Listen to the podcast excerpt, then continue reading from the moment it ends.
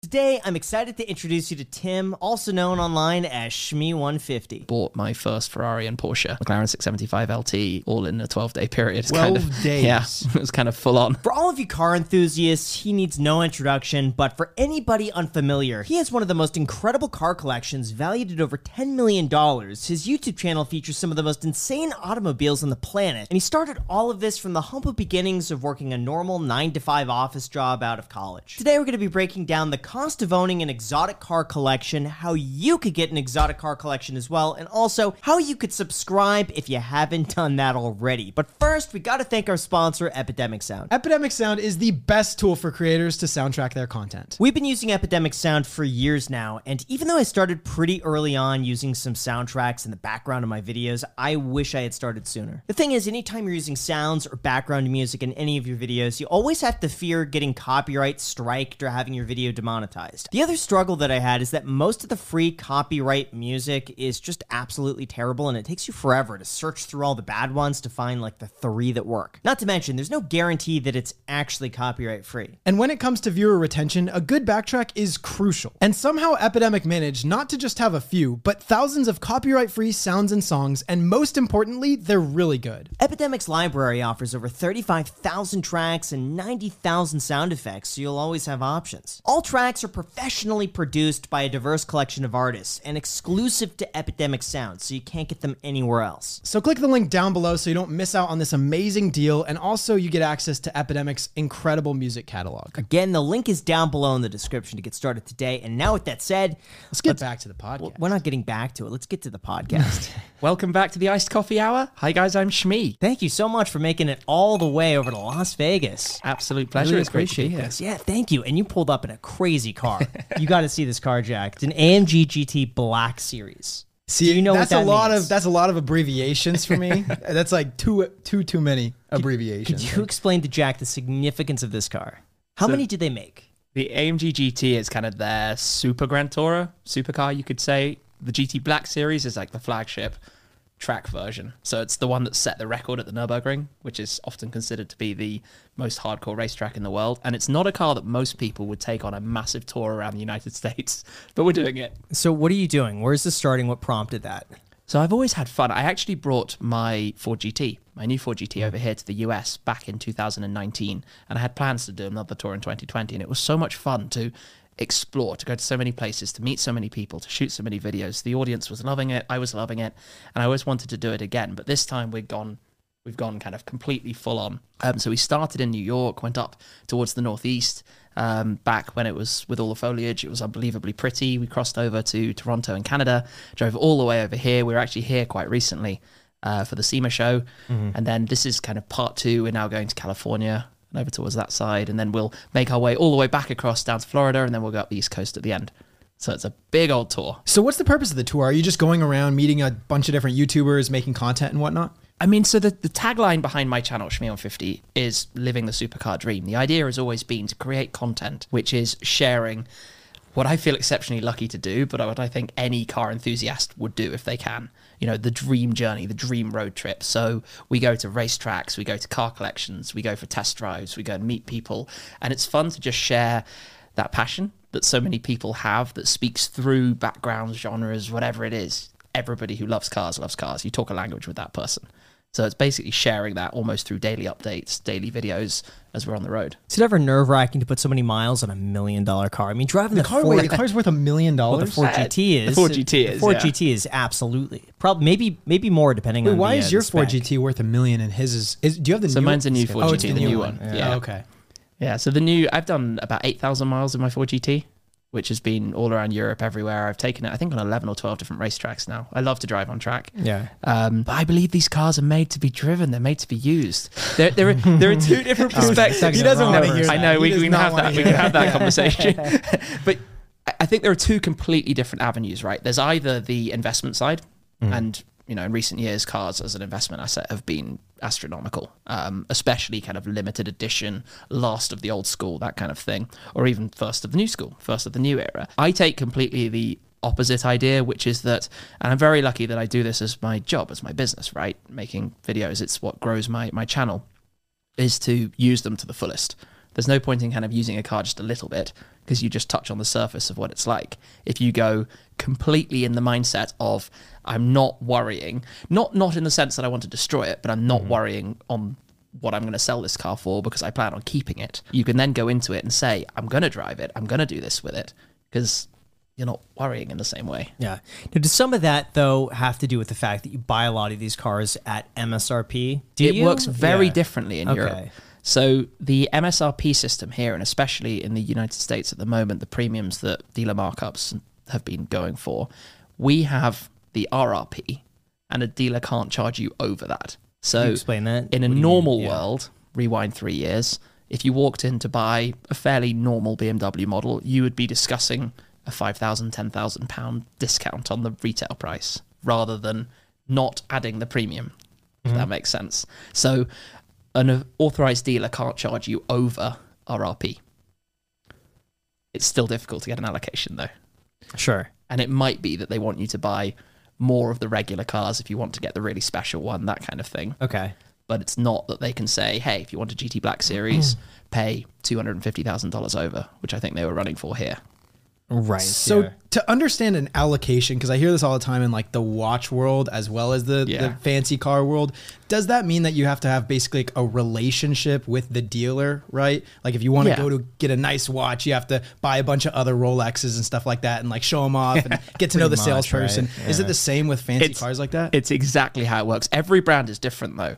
Like if you take Ferrari, for example, they actually have behind the scenes this point system where they allocate points to you, which you get for, let's say, how many cars you've bought, which of their events you've attended, their track events or their road trip events, for going to their different gala dinners, for going on their, you know, internal Ferrari rallies or whatever it might be. So you get a point system. So if you want the latest and greatest, you need to have whatever X is for that particular car in your system.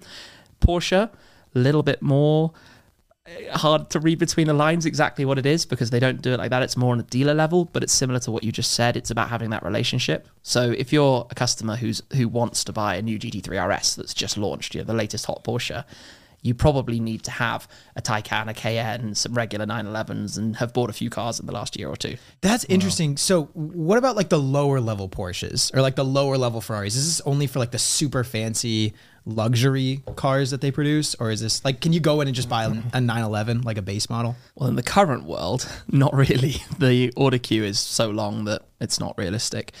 The an interesting one is the new Ferrari FUV they call it, but the Ferrari SUV, the Pura mm. Sangue that they've recently launched, because even for that you need to have a certain other number of Ferraris in your history or in your current possession to be able to get one. How many Ferraris? It depends. I don't think they publicize what it is per se, but I believe it to be that you need to effectively own one current vehicle along the lines of an SF90 Stradale or higher, so one of their kind of flagship cars, we could say, plus another car with a V12, because the new car is a V12. So you need to own those two and probably have some points from some other events and things. So that means you you probably have to buy about a million dollars worth of Ferraris. To then least buy to how, get much- the SUV. how much is the Minimum. FUV? Yeah, to then be able to spend four or five hundred thousand. Four or five hundred grand for that. How many Ferrari points do you have? I don't, I don't actually, I don't know how it works exactly. I, I Oh. currently have two cars. I've previously owned two cars. I have more than one on order at the moment, so I'm, I'm working on it. Hmm, interesting. How did you get started in all of this? Have you always had a background in cars? I, I mean, I've always loved cars. Yeah. Um, my YouTube car journey, you could say, began back in January 2010, and I've uploaded a video on YouTube on average more than once per day since for 13 years, which is kind of crazy. And I used to just run around the center of London filming cars that went by, or I used to go to big events like the Geneva Motor Show, which is where lots of new products would be launched, the Gumball 3000, which is one of the world's most famous car rallies, and I would just film a video and upload it.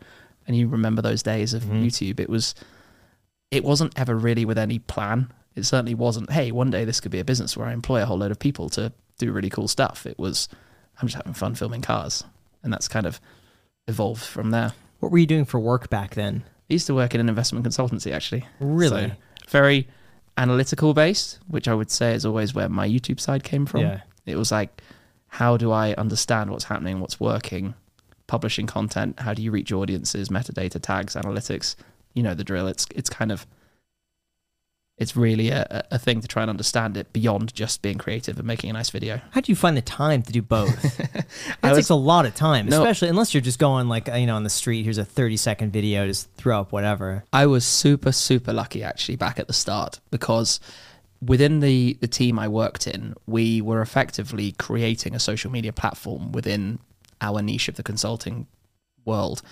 And my boss, therefore, was super into the social media world and also very into cars. Had owned an early Audi R8 back when they were new. This was, you know, the same, the same mm. kind of time. And effectively saw what I was doing. And I'd started at the company as one of the first employees. It was within single digits, and the company had grown to just over 100 by this this point. And he basically allowed me, which sounds bizarre to say, to, to lower from working five days a week to working four days a week as my, my things were taking up, to lower to three days a week eventually before I went full time in the social media world. So it's kind of can't really repeat that. Wow. But I got super lucky. Great guys. We still talk, the co CEOs. Um, still see them both. So it's really, really nice actually. So did you get a pay cut, Yes, or were yeah, you pro okay? pay cut. Yeah, okay, yeah. got it. but it was it kind of gave me the opportunity to take that leap of faith into it because I think one of the hardest things when you're growing a channel and you start getting an audience is that you can earn something. Maybe you're earning a couple hundred dollars a month, but that's not enough to live on. Certainly not in the supercar world where you've got to travel to events and create content around cars. You know, it's not cheap, whatever you want to do. Um, so it gave me that opportunity to kind of build it up over a 12, 18 month period rather than going kind of full in, which was amazing. Like without that, it couldn't be possible. How much were you making back then on the YouTube channel? Do you remember? Oh, not a, not a lot. I think probably. I think at the point I went full time, it was probably in the region of ten to fifteen thousand dollars a year. Th- that's when you went full time, Yes. Ten to fifteen grand. How did you? How did you justify? No, that? no, no. That's that's like, when I. That's when I. started. Let's say. Um, started cutting lowering the days. Yes, Sure, when I started cutting back from a five-day Mhm. job. Apologies, I shouldn't have used the phrase full time. But at the time, also, I was financing an expensive car, big monthly outgoings, lived in London, right? But as any probably not so sensible young male does, it was that was what you had to Yeah. do, right? What was the car? um, my Audi R8 at the time. Ah, R8 V10. Okay. Yeah, so I guess I'd have been 25 financing the R8. Probably all my spare outgoings each month were going to that. So I couldn't go straight from work into the YouTube world. But it was that, I think, draw to the channel that I was sharing the experiences of that car. You know, the Living the Supercar Dream tag, I think we were already using back mm-hmm. then. And it was very much taking the audience on road trips, sharing what it's like, sharing ups and downs when things work, when they don't work. So it's kind of one of those gambles that somehow managed to pay off. Hold that thought, Shmee, because first we want to thank our sponsor, Atlas VPN. I've been traveling a ton recently, and I don't expect it to slow down anytime soon. And with all that traveling comes sketchy and unsecured airport Wi Fi. Well, thankfully, Jack, you use your sponsor, Atlas VPN. A VPN stands for a virtual private network. So essentially, whenever you connect to Wi Fi, you're not connecting from your computer, the one with all your personal data, but from one of Atlas VPN servers that are spread out across the world. Which brings me to my favorite part about Atlas VPN, which is being able to stream exclusive movies to certain countries being outside of that country. It's really cool. You see, most websites, including Netflix and YouTube, will check to see what country you're in and blacklist certain videos from other countries. Thankfully, though, all I have to do is connect to an Atlas VPN server in the US and I can start watching all my favorite content again. Yo, what are you watching? Nothing. They even have special servers that could support 4K streaming. It's also really easy to use. All it takes is one click and you're connected. So have a safe new year with Atlas VPN Premium. You can protect all your devices in 2023 for just $1.70 a month, plus a 30 day money back guarantee and six free months upon sign up. Click the link in the description to get the New Year's deal today. And now, with that said, let's, get, back, to, the, podcast. So, how were you able to expand from the R8? I take it you quit your job, went full time.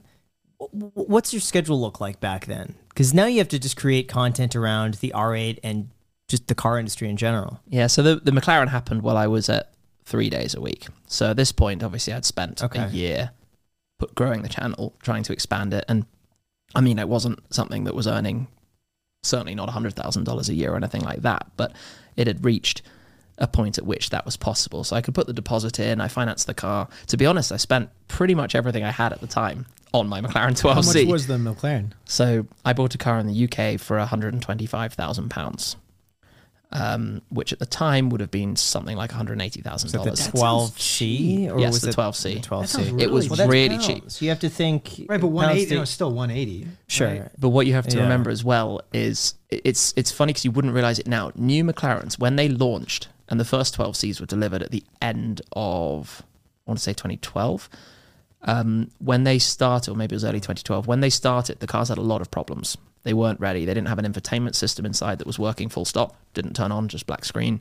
And it created a serious depreciation curve for early cars. So my car was had a list price of £225,000 and it was less than a year old. So the previous owner to me had lost a six figure sum in 12 months. Just not much fun. Wow. Um, so I got an absolute bargain. I went on to sell the car for more than I bought it for, as it happens, a year later, because the brand had had a bit of a resurgence. There was a lot more, um, you know, people believing in in their products, and they had fixed some of the problems, so they were all running properly. Um, but it was definitely a, a big commitment, and there was certainly a period shortly thereafter where I was kind of like, "Is this a good idea? Have I just done something?" Do you remember what your bad?" payment was? Yeah, it was it was roughly a thousand pounds a month Okay. which was fine, like I say, but Right. it was certainly.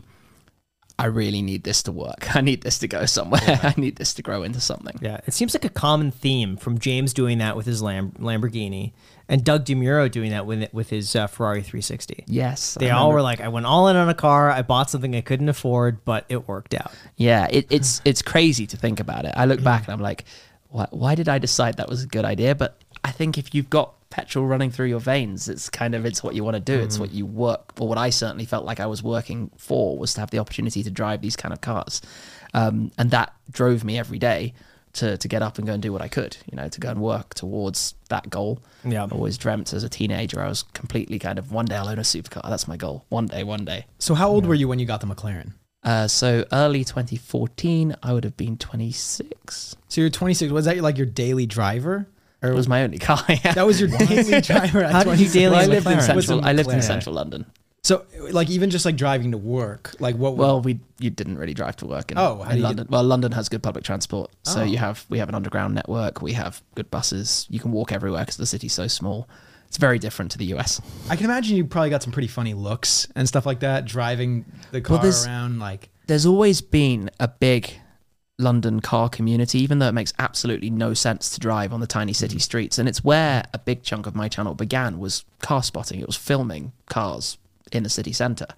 Um, and going to Sunday morning meetups, which again make no sense why you do them in central London, but you've got to think of the dense concentration of wealth and you know property values, and therefore the number of nice cars that reside in underground garages in the centre of the city. I guess it was more about only driving the car if I was going out of London somewhere, you know, off on a trip. I drove the car around Europe multiple times in that year. Um, plenty of kind of adventures and videos and things, but not so much like not for commuting. See, that surprises me because even back then, when that was way bigger of a risk for you to be daily driving a McLaren, right? Daily driving, mm-hmm. like now, obviously, if you daily drive like the a million dollar car, it's probably not that scary for you. But like back in the day, being 26, having all of your assets in one thing Yeah. that you could be hurtling at like 90 miles an hour mm-hmm. down a freeway, it's like, whew, like for me, I could not even fathom that.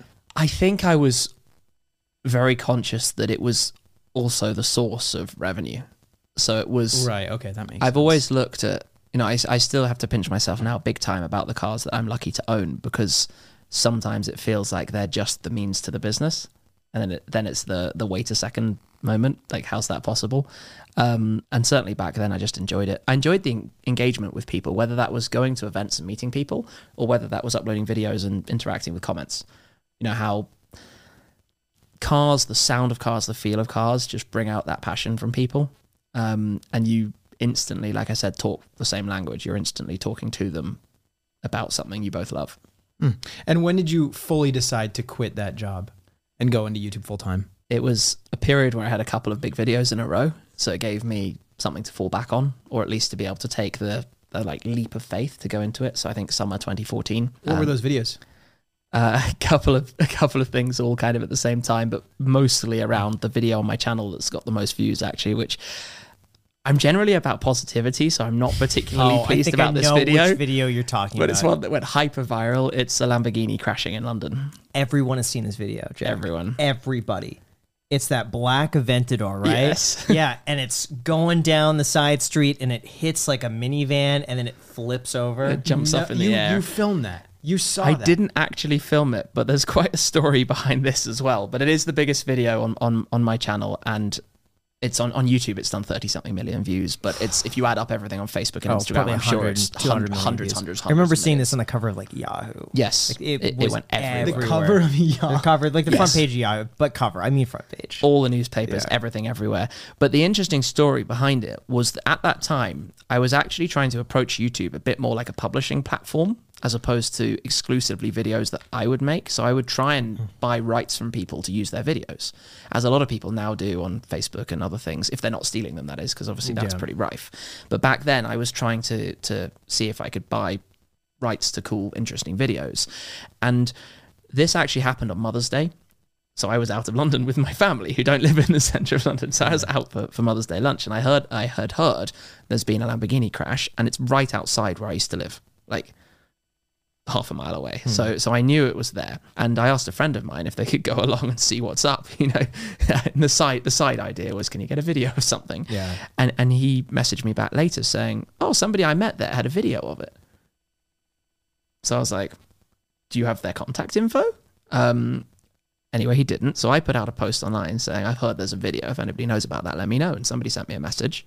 And ultimately, I bought the video from him for a couple of thousand, uploaded it.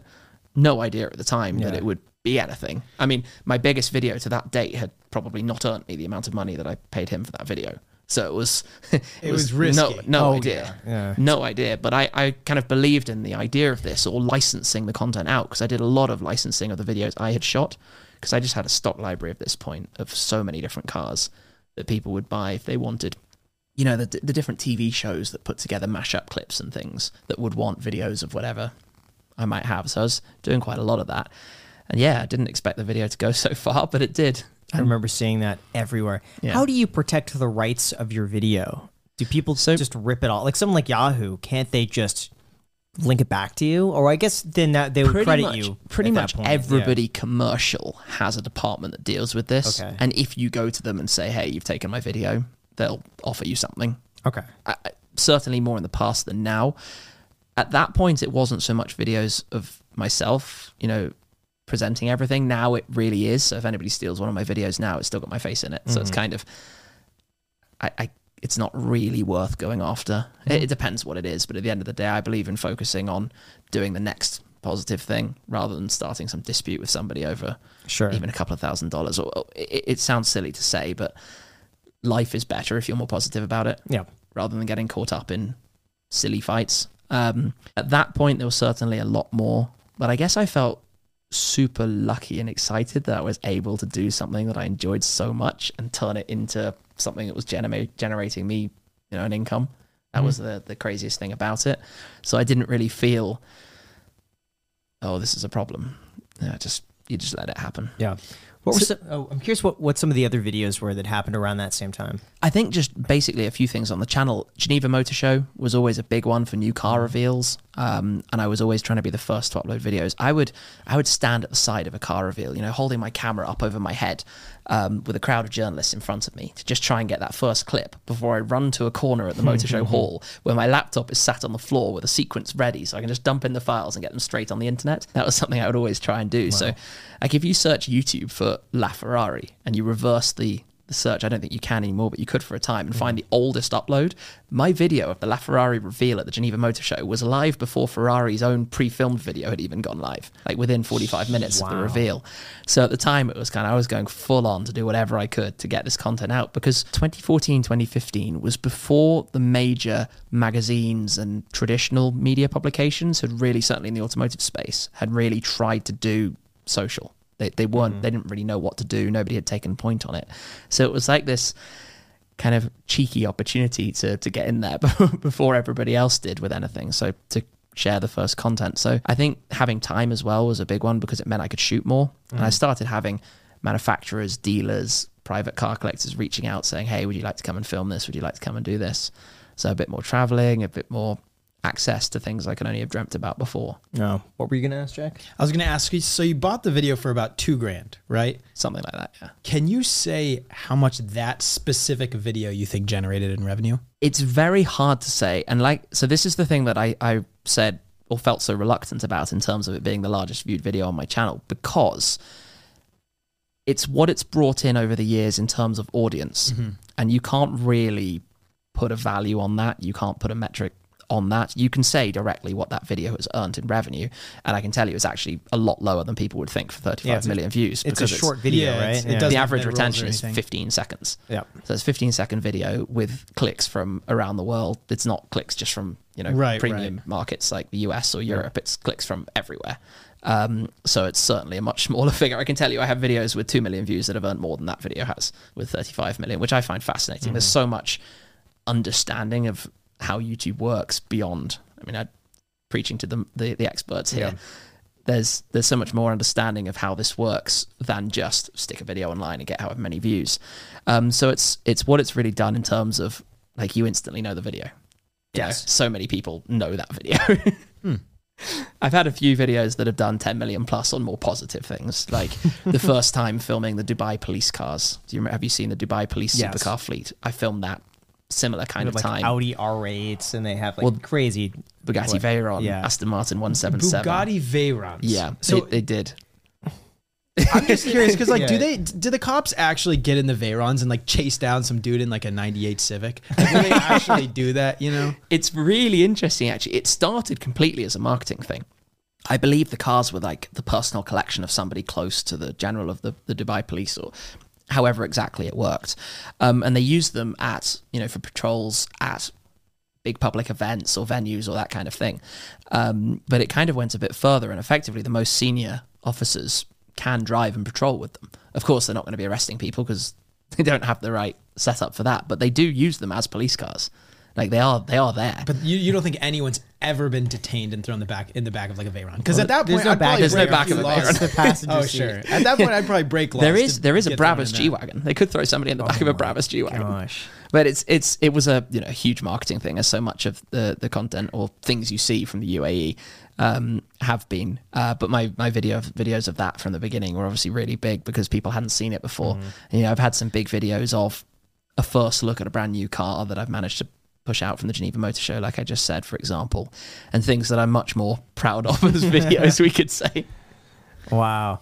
So why didn't you decide to license more content, or or did you? And that was just the one video that happened to do really well. No, I did. I did. Um, you know, a couple of friends from the car spotter world. Um, actually, back then, I came up with agreements that you know they would we would split the revenue that a video would generate, that kind of thing, with the idea of, you know, one day maybe that could be the way the channel runs, sharing the content, being that side of the business, which maybe would have worked quite well. It's hard to say looking Sure. back, but what I figured happened was that the audience were more keen on content that made them feel like they related with you. So mm-hmm. more personal, more talking to them directly through the video rather than just throwing out a video of a car, you know, with music over the top or something Yeah. it, it's not quite the same. Whereas that personal journey is the way I think so many people in certainly my space, but pretty much across the board with YouTube have evolved, right? Because they've created that connection to their viewers and the viewers follow the whole journey. The crazy thing I think for my channel is at the beginning, I had a BMW 1 Series, a diesel uh, 1 Series coupe, lovely car,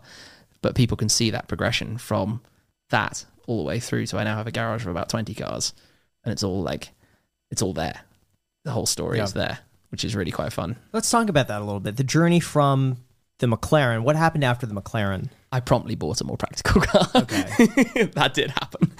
Um, I, I upgraded from that McLaren to another one. I actually had four McLarens in a row. Um, what I was saying about creating the content around the brand that there wasn't really much out there. Um, so I had the 12C. I upgraded it to a 650S Spider, and then to a 675 LT. And that's the point after the third one that I started buying other cars. And I actually had a crazy period back in September 2015. And I remember it so well because in July of that year was a major algorithm change. Major change. They introduced effectively the mid roll ads that you could add in on longer videos. So a massive shift towards creating longer form content. Um, and I was like, I had my light bulb moment, my eureka moment of right, I've got to do this. Started doing that straight from the off, and for many years that was actually my most successful month because I took delivery of the McLaren 675 LT, but also bought my first Ferrari and Porsche all in a 12 day period. So it's kind of days. yeah, it was kind of full on at the time. I, I was just kind of, what is happening? H- how is this like? Would you be comfortable talking about some of your finances back then to be able to afford all of these cars? Because I remember watching your channel from back in the early days. This was like when you did the gumball rally videos. Yeah, I still Um, do. yeah. But but the early ones, this must have been like 2012 or like 2013, and I kind of wondered going through that, like how how do you afford all of these cars? Yeah, I mean, I'm I'm the first to uh, admit around it. This is uh, I've used a lot of car finance over the years. You know, I've very carefully tried to weigh up what's the right path in terms of deposits, payment plans, um, and outgoings. And certainly at that period, it was like that. The 675 LT, I think I had bought that probably 50 50, hmm. something like that as a deposit. The uh, 981 Cayman GT4, my Porsche, they were actually an almost guaranteed overs straight from the off. So I took that on I think a 50% deposit interest only mm-hmm. type type deal. So tiny payments relative but every limited edition Porsche at that time was trading for crazy money over. So I hmm. suppose my original idea was if I keep it for 6 months or 12 months I'm probably not going to lose money on it. Perhaps a little Sure. overconfident, but it did go in that direction, so Yeah. so it was fine. And the Ferrari, Ferrari Finance actually do an amazing deal. Ferrari prop up their own cars in a way that no other brand can can match in What that terms of like? residual values. So they'll give you a four year agreement where the it's probably slightly different from region to region, Mm-hmm. but they'll give you, you know, you'll put in your deposit, you'll have your monthlies, but they'll give you a value at the end. You know, the the guaranteed buyback value at the end or the kind of hand it back value, I should say, the balloon payment, which will be very, very high. But what happens as a result of that is because pretty much every Ferrari is financed with Ferrari Finance, is that they have such a good control over the used market and the values stay so high. So you see this now with newer cars. Say the new Ferrari 296 GTB, which is their V6 hybrid, is a direct rival to the McLaren Artura. Very similar cars on paper. The Ferrari is probably seventy or eighty thousand pounds, hundred thousand dollars more, but the likelihood is it will probably be worth more than hundred thousand dollars more in two or three years' time. So even though it costs more on paper, mm. it probably costs you less to own for three years, which is really quite interesting. So, what is it like to finance a Ferrari? What do they look in terms of how much money down, what a credit score needs to be, what an income requirement? I'm so curious about this. So I, I'm I'm smirking a bit because when you say to a finance company back in 2015, "What's your job?" I earn money from making videos on the internet. They definitely look at you like, "No, no, no, you don't." Yeah. No, nobody understood that, and and certainly it, it was quite a I think a hard thing to do from the outset. But you, you obviously like anything this, you you show dem- you demonstrate your income, you give a, an explanation of what you do and how you use the cars. And let's be real, I'm using the cars for videos. The cars are part of my business activities, if you will, as well. So parts of the expense can be written off. Obviously, that's different in every country and it works very differently. Um, so I think at the time, I just submitted the, the application. Um, you know, it's been very easy. It still is very easy for lots of people to get credit on cars. Obviously, maybe not Ferraris, of course, but submitted the application. It was approved and job done. Put in my deposit, I guess probably 20, 25%, something like that, Okay. and go from there. Were they hesitant though about you making content with the car? I heard Ferrari's very particular about the image because I, remember the thing with David Lee wanting an allocation. I think it was the what was it the Ferrari Enzo, the convertible, or it La was Ferrari Aperta, yeah. yeah, and he didn't get the allocation. And I think he posted something on Twitter or he posted on Instagram calling them out on it and then coming out publicly and saying we don't like the image or like the flashy aspect of it. I don't think it was so much that, and I could be without wanting to go Yeah. too specifically into David's situation, Yeah. it's the point system. The majority of, I believe, his collection of cars had come from third-party sources. Cars he had bought, yeah, amazing cars, Right. like absolutely amazing cars. But to buy a LaFerrari Aperta, you need to have your 20 cars that you've bought direct from Ferrari. It's a very different system. Mm. They are incredibly protective of the brand, vastly more than anybody else. And I have a close relationship with them, and I love working with Ferrari. They make amazing cars but they can be sometimes you have you have to be very like play by their rules if you want to you know be able to work Yeah. with them it's one i think that if you are you know in that ferrari world you kind of know that kind of respect that you know the history that they have and the the people who are buying ferraris they are the you know the ultra VIPs of the world kind of thing, you know, to, to be building and buying LaFerrari Apertas. Mm-hmm. A car they only made 200 of them, right? It was $2 million each. And that's six That years ago. so today. Yeah. Yeah, I mean, it would be double that, if not more. Right. Now, I heard also that now with the newer Ferraris, they have some sort of system where they could tell if you've changed the exhaust or if you modify the engine in such a way where it like flags it avoids the warranty.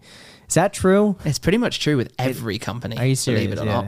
Um, like when the new Corvette came out, the C8 Mm-hmm. generation Corvette, a lot of buyers were, were quite unhappy that Chevrolet had completely locked it out. So you couldn't modify. You had to put kind of piggyback ECUs if you wanted to change Mm-hmm. anything. BMW do a big job of it. If you've changed anything on a BMW, it's logged in the system on any new car, and that will be there forever. You know, even if you revert your changes to sell it, the dealer will scan it and it will say, "Yeah, this happened." Like a lot of these new cars are completely locked down.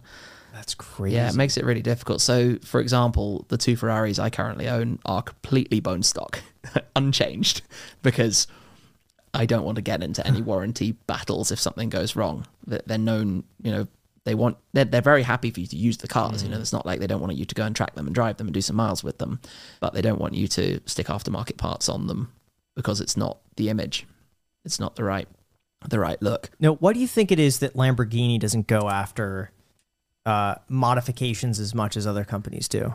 I think it's the brand image of Lamborghini. They are rebellious, right? Sure. if you buy a, a Lamborghini, you are a flamboyant character. You want to be out there. You're that kind of person. You know, if you look at cars that are driving down in South Beach, Miami, or you know through Dubai or something, the things you see the most of are Lambos. If you go and rent a supercar, you rent a Lambo, right? Mm. It's that kind of thing because there's nothing that says, yeah, this is a crazy experience more. Like there's there's no alternative. So I think Lamborghini embrace that, and they know their customers are, are these kind of people. Like if you go to a Lamborghini event, you know, if you go to a Ferrari event, people mm. will be very formal in their suits, Yeah. you know, dressed up. You go to a Lamborghini event, people are just in shorts and t-shirts, right? Yeah. It's a completely different type of buyer, and you actually see that. Big Ferrari collectors tend not to own a Lamborghini, and big Lamborghini collectors will not own a Ferrari. And it's amazing that you have that complete divide between the two brands. Whereas, mm. like, a McLaren collector will probably have some Porsches because those two cars are very track focused and kind of line up with one another. Right. So you see, I see these kind of trends all over the place. But people who have multiple Lamborghinis, serial Lamborghini buyers, they're not Ferrari guys. Huh. What car make do you think is is uh is liked too much? Is overhyped? Interesting.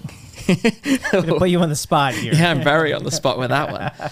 What's hyped? Be careful what you say. much? Yeah. Ferrari think- is listening. Do you know what? If we talked about, let's say, the multi-million dollar cars, you know, this world of Bugatti, Koenigsegg, Pagani, what's really interesting in that space is how all of these cars are beyond what any of us need in terms of performance, what they can do, art pieces even, but they all do this quite differently. Like it's really hard to compare even those kind of cars because they're not the same thing. If you then come down to the supercar field, Ferrari, Lamborghini, McLaren, Porsche, again, every car these companies produce now is way beyond what any normal driver can use, can do. You know, if you buy a seven, eight, nine hundred thousand horsepower car, we're normal humans. The the rate of acceleration and cornering ability you can't do on the road. Like these cars make absolutely no sense. Um, so again, it comes much more down to a person's emotional connection with a particular car. And while one person might be much more in the camp of a Porsche because they're bulletproof and they can do endless track miles, for example, I prefer a little bit more emotion out of a car. You know, I prefer the, the flair of an Italian engine more than that, for example. So I don't necessarily think well, I couldn't I couldn't really point one brand and say, you know, they're overhyped per se. But I think different cars will appeal to different people. You know, like I'm I'm more of a McLaren and a Ferrari guy than I am a Porsche guy. For example. So for you personally, Porsche. is I- I'm not- I, I'm not the biggest Porsche guy. Um, I've owned a couple. Um, I've had a GT3, two GT4s. Um, recently had a Taycan, their electric car. Um, but like, I'm not the one lining up at the door for a new GT3 RS or, or whatnot because I find the brand quite difficult as well. They're quite like what we were talking about with the allocations. It's impossible to know what you need to do. Like if somebody said to me, "You can have a GT3 RS if you buy these three cars. We'll sign the contract now. Done." Then you can think about it. But I don't like having to buy this, this, this, this, this to maybe get that. I think some of that spoils the mystery though, because if Ferrari did that, let's just say, and said, "Okay, you need to buy these four cars and you'll get this," then it then it's like any rich guy could say, "All right, now I'm going to buy those four. All right, Yeah. shove them off to the side. I'll buy that." But keeping some of the mystery and having someone at Ferrari hand select those people, I think, is part of what makes people want to go the extra mile. Like maybe I should buy that fifth Ferrari just to get on their good side. Maybe I should shake these hands over here, go to that event. It's not required, but let me do it anyway because it, it really proves that you want it that badly. No, it's true. And, you know, a lot of the brands are keen to keep their biggest supporters close. I think that's the same with any industry, not mm. exclusive to cars. You know, people who genuinely buy the cars, use the cars, and sing the praises of those cars to their social circle, to their, you know, audience online or whatever it might be. Those are people that the brand want to keep a hold of. And, you know, some brands actually do a pretty good job of that.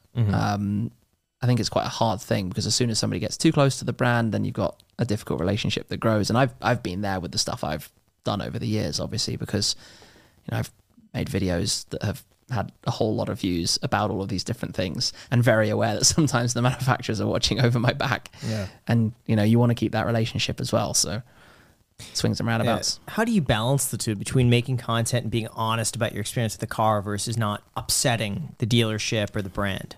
It's actually really difficult. It's really, really difficult because, you know, as soon as something goes wrong with a car, obviously the brand don't want you to talk about it. Obviously.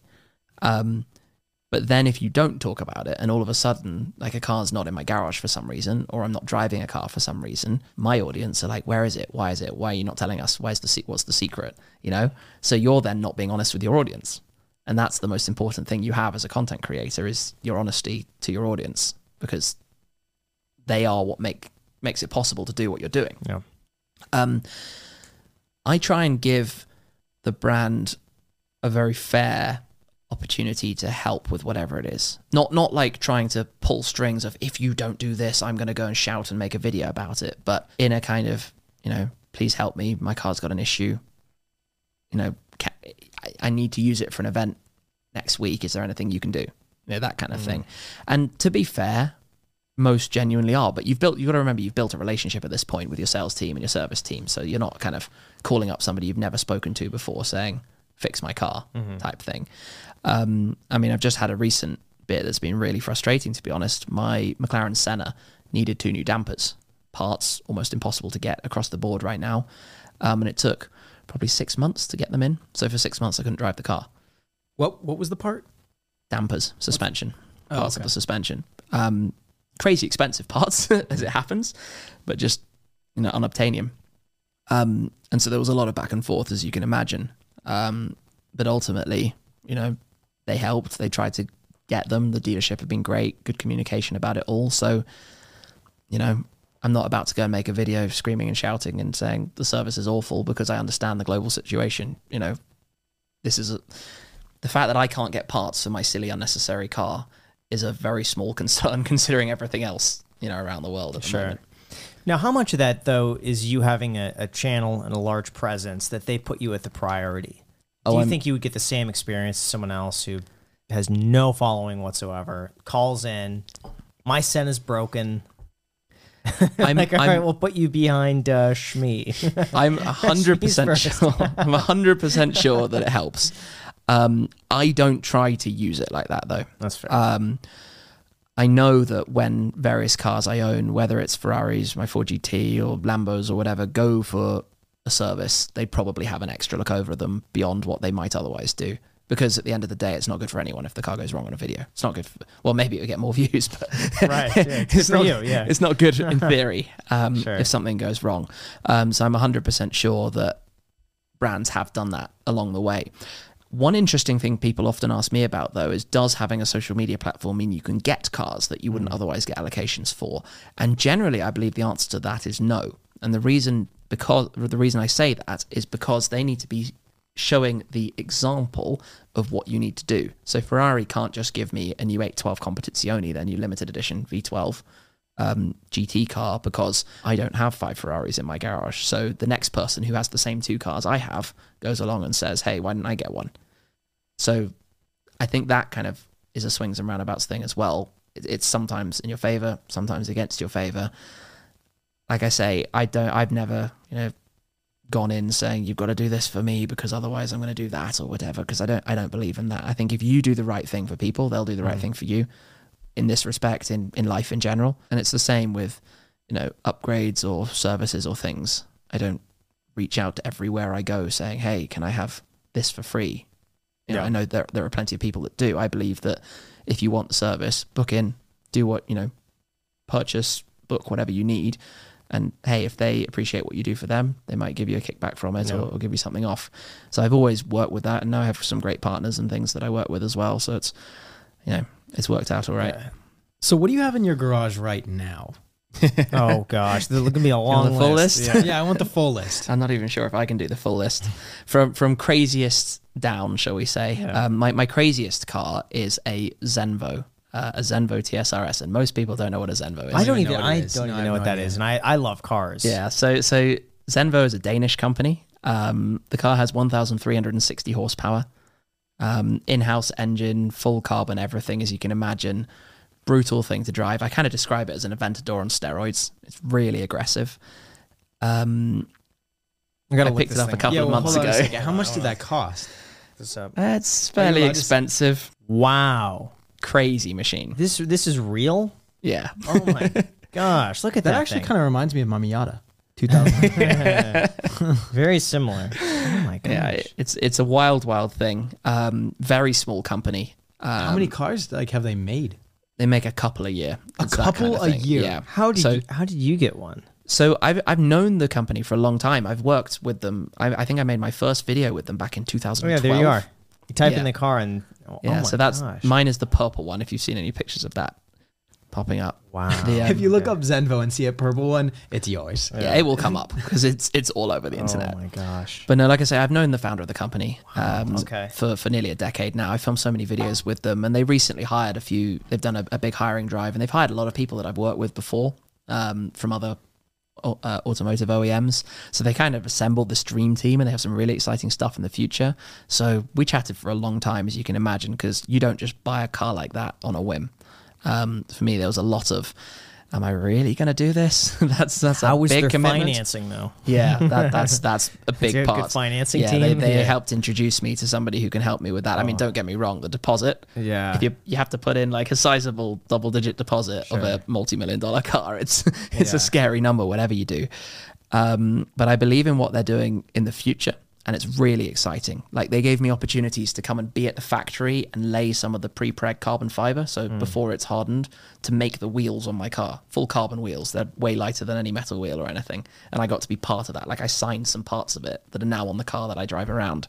Um, same with the interior, and just I went back to the factory probably six, seven, eight times through the build process to go and see it, and then obviously we're now taking it to some really cool events. It might well be over here next year. That's the plan. I would love to see it. Now, I'm curious. We'll pause there. How is that car as an ROI for the channel? Because I remember James Stradman talking about his Bugatti saying it's a loss leader. Like that will lose money in the channel, but it gets more people in, and maybe I could make it up on the back end. So it is exactly that. Yeah. Mixed with the personal excitement. Okay. There is no bottom line that can possibly make sense purchasing a car like that because the amount of views you would need or, or whatnot is just not feasible. Um, and obviously, it's also very unknown. You know, when I sell that car, whether it's in three years or 10 years, I, I couldn't tell you now. I have no idea what, what it's going to be worth. say, I don't know if it'll have lost 50% or gained 300%. You know, I, I, I've got no idea how long's a piece of string because it's such a small boutique brand. There's nothing to look at. There are no like sales figures for cars being sold because the only people who have bought them still have them. It's exactly what James said. A bit of a loss leader into the channel in the sense of how crazy is this content and you know the the views on on the car in some ways aren't as big as if I had bought a more well-known car of that price point. Mm-hmm. You know, if I had bought a Bugatti, the views would be bigger for sure because more people are looking for Bugatti content and more people instantly know what a Bugatti is. Mm-hmm. You know, a Zenvo we're talking about, you've not heard of them before. I believe in their future though, and I find that really interesting. I think when in five, six, seven, ten years time, people are looking for Zenvo content, they'll end up looking at my videos, and it will keep everything very current. Um, so I think I'm playing a much longer game with it. But then I'm a car guy at the end of the day. How cool is it to have built parts of my own hypercar that I'm Right. now going to travel around the Is world Is that what with? put you over the edge there versus like a Pagani or a Koenigsegg? price is relevant. Price is relevant. The Zenvo is a cheaper entry point. Um, the TSRS, my particular model, um, here in the US, a spec car would be about $2 million. Whereas a Pagani or a Koenigsegg, you'd be looking at three or four. So that is relevant. I'm not going to lie. I'm, I'm sure if you know if you have billions in the bank, it makes no difference. But I'm certainly at the point where an extra million dollars is something that I can't just go and No. um, go and go and drop. Um, so that's certainly a point, but also the closeness with the company and the excitement of feeling that I can do something really cool, getting the name out there, getting the brand name out there. You know, I know multiple people who are now buying the cars who have seen my videos. Like, how cool is it? Yeah. As as non- nonsensical as it sounds, how cool is it that I can upload videos of a two million dollar car and people will see those videos and go and buy it? You know, it's like you think got of a, cr- you got a wild audience. yeah, you think of you think of that. you think of influencing for selling accessories or selling like you know easily attainable things but it is genuinely true even with hypercars you know you're bringing to attention something that a product that people didn't know about um, and one of the coolest things i always find is the number of people who have that you know who have that opportunity in life to buy these kind of cars of following some of the content i create kind of like is this real That's how i very cool. yeah it's really really cool Yeah. but it, it showcases what it's all about. And, you know, there are some amazing engineers and technicians and designers and people behind the brand at Zenvo. And that's what I love going there and just talking to people, the people who are working on the wheels, on the engine, in the paint shop, talking to them about what they do and their passion for the brand. And at the end of the day, it's kind of supporting also this whole, well, the economy of it, right? Yeah. You, you're buying the car, you're keeping, you're, you're giving the opportunity for these people to be able to go on and make even better products, which at the end of the day is amazing, Yeah. really, isn't it? To be able to So do that. click the link in the description to, to uh, get get your a Zenvo, Zenvo. today. Yeah. Uh, Use our affiliate. the first five people who buy a Zenvo get a free autograph t-shirt. T-shirt. I've actually influenced people to buy Lexar cards, you know, like because they sponsor me on the channel. But I can't imagine getting somebody to buy a two million dollar car. That I don't is think it, you know it's it's not that simple. Somebody doesn't watch a video. right. No, Well, they- no, no, no. Realistically, they Video. probably But that's would- where it they- starts. But honey, look at this. buy what? it now. Yeah. We joke, Yeah. but I assure you it's happened. Yeah. I have filmed cars on my channel before, or even walked around a showroom with cars in the background. I'll upload the video, and I'll get a call the next day from the salesman being like, "Thanks for the video. Somebody just saw that car on your video and has bought it." About expensive cars, you know, we're talking six-figure cars. It's it's it's crazy to me that that happens, but it does happen. You know what's neat? Uh, I, I haven't talked about this in a long time. When I posted my $78 Tesla video, Yes, I put my Tesla referral link as the first link in the description. Guess how many Teslas I sold? I can imagine it's a lot. Just guess. How many views does the video have? Uh, probably 8 million. Fifteen thousand. I'm gonna guess No. two hundred and eighty. Oh, you're really close. Uh, about 240. 240 Yeah, see, that's Teslas. like, I was Yeah. I was going way over because it's No, no, people no. click the link and paste the deposit though, right? No, this is actually Oh, to buy Tesla's the car. actually uh, delivered. so if okay. someone places a deposit, it shows as pending until they actually take delivery of the car. So think about that. 240 people Yeah. have genuinely watched the video and clicked the link. That doesn't mean I mean I reckon probably 15,000 people have bought cars who have watched your video. And maybe used another link. Yes, or just gone direct to the website. Yeah, Rather right. or, or already had one on order or had, was just aware of it, you know. Yeah. Um actually probably way more than that Tesla owners have watched your video. Maybe. That's the crazy thing. I mean, I've watched the video. I'm not a Tesla owner, but I've, Yeah. I've watched the video. A lot of people watch that video. Yeah. Um, it's amazing to think, isn't it? Yeah. Because that's the deposit isn't well, the car isn't cheap. It's 40, 50, 60, 70,000 dollars. Yeah, and the cool part now is that I have basically unlimited supercharging miles, uh, just because of people signing up through that link. So they unfortunately they changed it. Um, I got the car right after they expired the uh, the referral program, where I think it, it, if you referred hundred people, you got a free Tesla Roadster. So Yeah. I would have gotten two free Tesla Roadsters from that one video. But That's they amazing. expired it. So now it was like every person that signs up, I think you get 5,000 free miles of supercharging Yeah. per sign up. It was That's not something even like that. many. Uh, it Well, is, 240. but yeah, but you get 204. I mean, I'll never be able to drive the car as many miles as I have. But the downside is that they ended up putting a limit on it. So I Uh-huh. had uh, basically almost a million miles of free supercharging. And then now they say it expires in 2024. All of it. oh no. Yeah. But they So they have, put a to be cap fair, on it. So if to. Elon's but- listening right now, we're gonna need a change They've been on dialing that. it back. They also used to do a giveaway. So uh, every time you referred somebody, you would be entered for a monthly giveaway to win Yeah. a Model Y or a Tesla Roadster. To my knowledge, I don't know anybody that's won, or the I don't think they ever did it. I think they just said it, and because I, tried doing a lot of research on this, could not find one verified winner. Interesting. But it's there. I mean, I've got the emails, I've screenshots of like, hey, this is their new plan. Nothing. Silence. Interesting. So I think I- they figured they could just get away with not doing it, and no one's going to say anything. I mean, one who's knows. going It's to just say like, the YouTubers that give away like PlayStation 4s and stuff like that, like the kids YouTubers. the iPhones Yeah, is they like give away- yeah. iPhone giveaway. I'm giving It's away actually fives. really hard to give away stuff online because It you end is. up getting a winner. You reach out to them and they don't reply. You have to go down the list until you get somebody who Yeah. does. I don't but know it's if you've also that. doing that legally yeah. because uh, oh gosh, there was something that that I looked into a while back because I wanted to give away free stocks. Yeah. But to do that, there had to be a way to enter without any commitment through like a sweepstakes. Oh, this is a US It's got yeah. Well, it's got to be no purchase necessary. Yeah. But it's also got to be like there's all these limits if you want to do it to the book. So no purchase necessary has got to be one. There's got to be a free place to enter. It's like it became such a big hassle that it was easier just not to give away stocks. Like, eh, unfortunately, kind of. But you you want to make sure it's done correctly. But Yeah. Makes sense. yeah. There's an entire theory. oh my gosh, I don't know what's happening with my voice. There's an entire theory. Maybe age difference here is a little, you know, maybe you guys won't get this, but it's huge on YouTube. Uh, there was a show that Jack and I probably watched called uh, Suite Life of Zack and Cody that was on Disney Channel. And they ran this sweepstakes um, that you bought this yogurt, like Danimals yogurt, and they were giving away uh, like a vacation or something with the the stars.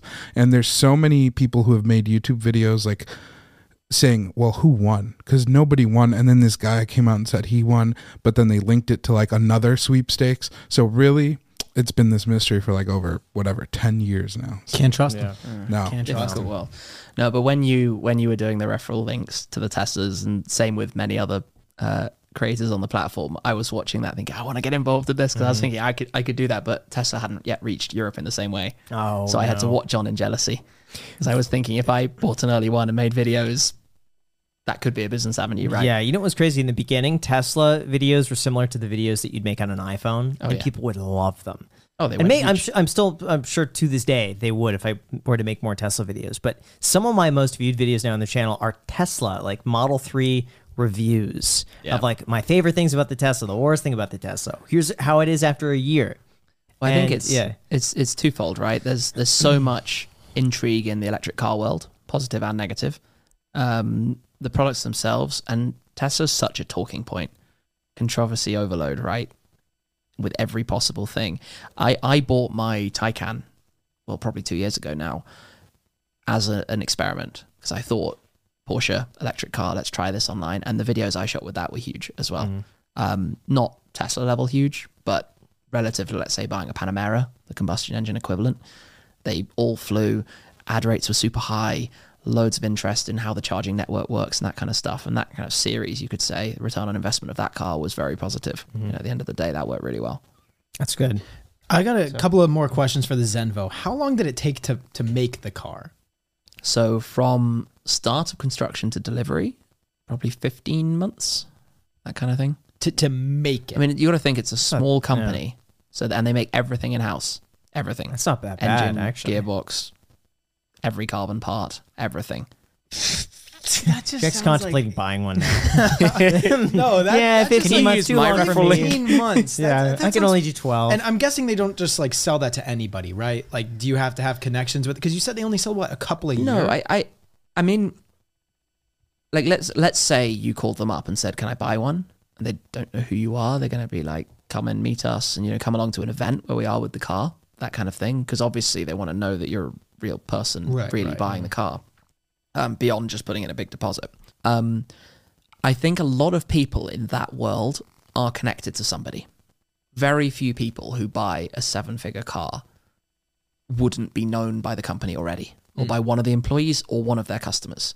You know, for example, if somebody reached out to them, they it might it's probable that somebody who works there knows who that person is. It's a very, it's a very small world at that end of the the hypercar game, shall we say? Do you know if the company's profitable? I know that they're putting a lot of money into investment at the moment for future product, which is one of the reasons Yeah. why I got involved because they're developing some really cool stuff. Hmm. So I think you should just straight up take ownership in some of the company.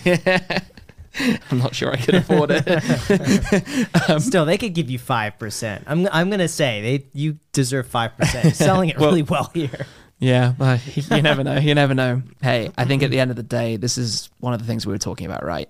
My goal is to to help promote the company. You know, I've I've bought the car. It's not like they've given me the car or something. They are looking after me with the car. So they'll send a flying doctor to me if the car needs some some help or something.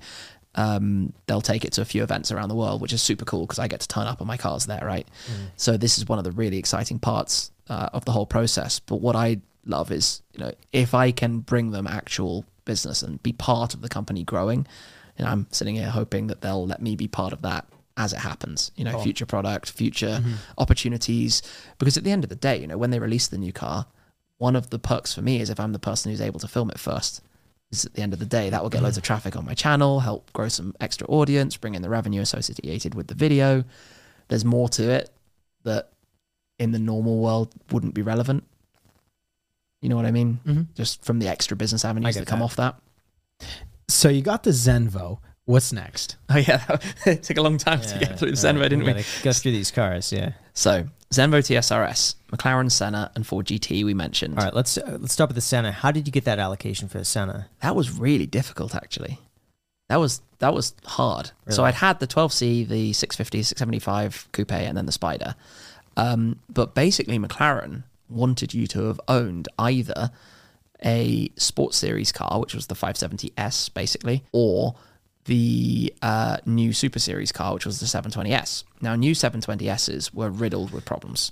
Early cars were really difficult for their customers, right? Without going too much into it, just problem after problem after problem. So I had said, you know, I don't really want one yet. I, you know, I, I might get one down the line, but I'm not going to buy one until they work because I didn't want to sell my 675, my previous car, which I still to this day own six and a half years on. And I think is one of the greatest cars McLaren have ever made. So I'd put my name in for the Senna and I'd put my name in two years before they revealed it. Probably one of the first people. As soon as I got wind of the code name of the project coming along and what it was going to be, a track focused. You know, it's it's not as hyper hyper as the Zenvo and other things, but it was the best part of a million dollars of car.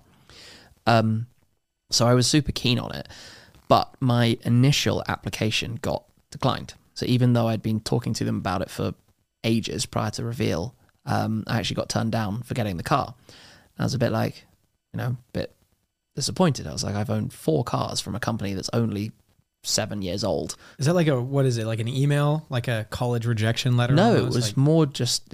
I mean, I had a relationship with my salesperson at the dealership. It was more just casual though? conversation. and they just said, "Hey, sorry, you can't." I think get it was more we were chatting on a regular basis, so it wasn't. Yeah, it was more like a I'm not sure if I can get you one kind of thing that came Oh, up gradually, it- and then okay. it was like I- started hearing that other people had got them, and I didn't have one yet, and I was like, you know, bummed out about it. I was like, come on, I've, I've been singing this company's praises for years on YouTube. McLaren is my local manufacturer; they're like 20 miles away from where I live, so I was kind of like, what what you know what did I do wrong type thing. Um, and then as it happens, I actually was at um, I used to go to and I still do obviously go to the events they run, the customer track days, for example. And I was at a track day at Spa, and a lot of the senior staff go to those kind of events because that's where they always have their VIP customers generally. You know, you've paid a lot of money to go to these kind of days, so you get some exclusive track time. Um, and a lot of the people who own P1s or McLaren race cars would go to that kind of day. Um, and I was having a, a casual chat with um, a friend who's very well connected uh, with McLaren, and he kind of went over to the CEO who was there and said, you know, is there any possibility he's here? And he came over and we had a chat and managed to make things work, which was something they did intentionally. Um, the board and CEO level with the Senna allocations did have, I think, 100 or 500 cars themselves that they could choose who they go to beyond the standard dealer network process. And I think, you know, at the end of the day, I've done what McLaren would have wanted me to do with the car. I've had it on track probably four or five times. I've done 4,000 miles with my car. I still own it. You know, some people stick them for sale the day they take delivery, and I'm not going to sell mine anytime soon. So So what could you do, like hypothetically, if you take delivery of the McLaren and then sell it immediately afterwards? So- blacklisted, right? Yeah, They'd I mean- never give you a car again. supply and demand with these things. You know, some cars values the day you can take delivery will be massively over, and some just simply won't. Um, I think it comes down to the manufacturer. If you flipped a Ferrari, you are gone. Good luck. They will if not you- talk to you if you get again. this new 812 Competizione and you flip it overnight and they figure that you flipped it overnight, because obviously some people do and will buy it in a company name and try and disguise that. Right. Um, if you do flip it, you will not be buying another Ferrari. So hypothetical numbers, that's Senna, right? Yeah. Like immediately once you bought it, how much could you have flipped it for? In the US market, they were much stronger than in the UK market. So let's- let's talk initially, US, a yeah. little bit. Um, I think initially in the US, maybe 300,000 over. So a car, a spec car would have cost you around 1 to 1.1 million and you could sell it for 300,000 over. Hmm. That kind of thing. Um, they did soften. There was a period where they probably dropped down to, I'm guessing here, but 800,000 ish. Whereas I think a now, million. did they only go down to a 1000000 they Mm-hmm. They're they're back over a million again now. Um, you know, you see these curves. Obviously, depending on availability of credit, what the markets are like, etc., etc., but also what the demand is like, and with the kind of in-our-face electric future that is being talked about non-stop, cars with combustion engines are in so much demand right now. Like people just want to enjoy them while they still can. So anything from recent years that's in limited numbers, the values have just been flying. So I believe the Senna is one for the future because I believe it's one of the fastest cars that will ever be made without electrical assistance. How fast is it? Lap, lap record times um, of anywhere it goes, basically. A new genre genre of cars have arrived now. The hybrid hypercars, the likes of the Mercedes AMG One, the Aston Martin Valkyrie, cars that have even more power and will set even faster lap times. But that's what I mean about the lack of any electrical motors. Also makes it more fun to drive because you're not lugging so much weight around a track. Um, really hard to give any kind of meaningful numbers. But if, say, if the Senna went to the Nurburgring in Germany, it would be like up there. It would be lap record time fast. It, it it's hard to put a specific on it because McLaren don't want that image. They don't actually do it. Interesting. Yeah, some customers have done it with their cars and gone to Silverstone and gone to Spa-Francorchamps and gone to you know big circuits and broken records. There's a video topic right there, Graham. How you can make three hundred thousand dollars overnight. Well, speaking of that, we got to talk about the Ford GT Oh, because yeah. that is something I would I would have loved an allocation to that, but I think I think they're all sold out. They've all been spoken for. As yeah, far as they're, they're about to finish the build. It's been a long time. Yeah. Um, I went to the introduction of the car at the Detroit Auto Show Right. in January 2015. Wow. It's crazy to think about. The first customer car was delivered in the last few days of 2016, which may or may not have something to do with the homologation requirements for the Le Mans win that year. That you have to deliver a customer car in the same year, I believe. But ultimately, they've been in production since somewhere in 2017 through to early 2023, six years of production. So, what was your application process like? Did you have the original Ford GT? No, so I never had an original Ford GT, and truth be told, I didn't own a Ford before the GT. Um, before I got the allocation for the GT, um, I went to that launch event. So I was going to all the motor shows, um, and pretty much from day one, I was like trying to talk to everybody I could. I was like, I need one of these. We thought it would be a three hundred thousand dollar car when it was released. It ended up being a lot more than that, especially in the UK. Um, but even that day, I was like running around trying to speak to everybody, you know, all the heads of PR, marketing, eventually like really senior people at Ford and Multimatic who were responsible for the car. So I was in Detroit for three days. So I was at the show stand the whole day, like all day, every day mm-hmm. around the Ford team, and then went back home. And I actually walked into a dealer when I got back home, a Ford dealer in London, and just said, Hey, can I order one of these? And they were like, I've never seen that before. That's got to be some kind of weird concept. Yeah, they had no idea what it was. Wow, But of course, why, why, why would they? It wasn't in any Ford system. Mm-hmm. And Ford, I don't know if you know this, they kind of developed it like a Skunkworks project in the basement in Detroit. It wasn't, it was, other than the 20 or 30 people working on it, nobody knew about it. Really? It was completely secret until they did that Apple one one more thing style reveal at the show. They had been showing the new Shelby GT350, the hmm. new Raptor, and then boom, we've got one more thing to show you. Ford GT rolls out, and the whole crowd is just like awestruck mm-hmm. because I mean I I had heard a rumor, but I think only like a week before it was really quiet. It's like massive kudos to them for achieving that. Um, but fast forward, nothing really happened. I, I went to a whole lot of events trying to figure like how do I get one of these? Like how does this work? They they'd said from day one it was only going to be about they said four and a half years of production, 250 cars a year. So roughly 1100, 1200 cars, which is about what it is, but just over a longer period because it took longer to ramp up the production. So I was like, it's clearly going to be like diamond dust, you know, how does this work? So I went in June 2015 to Le Mans, the Le Mans 24 Hours, where they introduced their race car and announced that they were going to race the next year.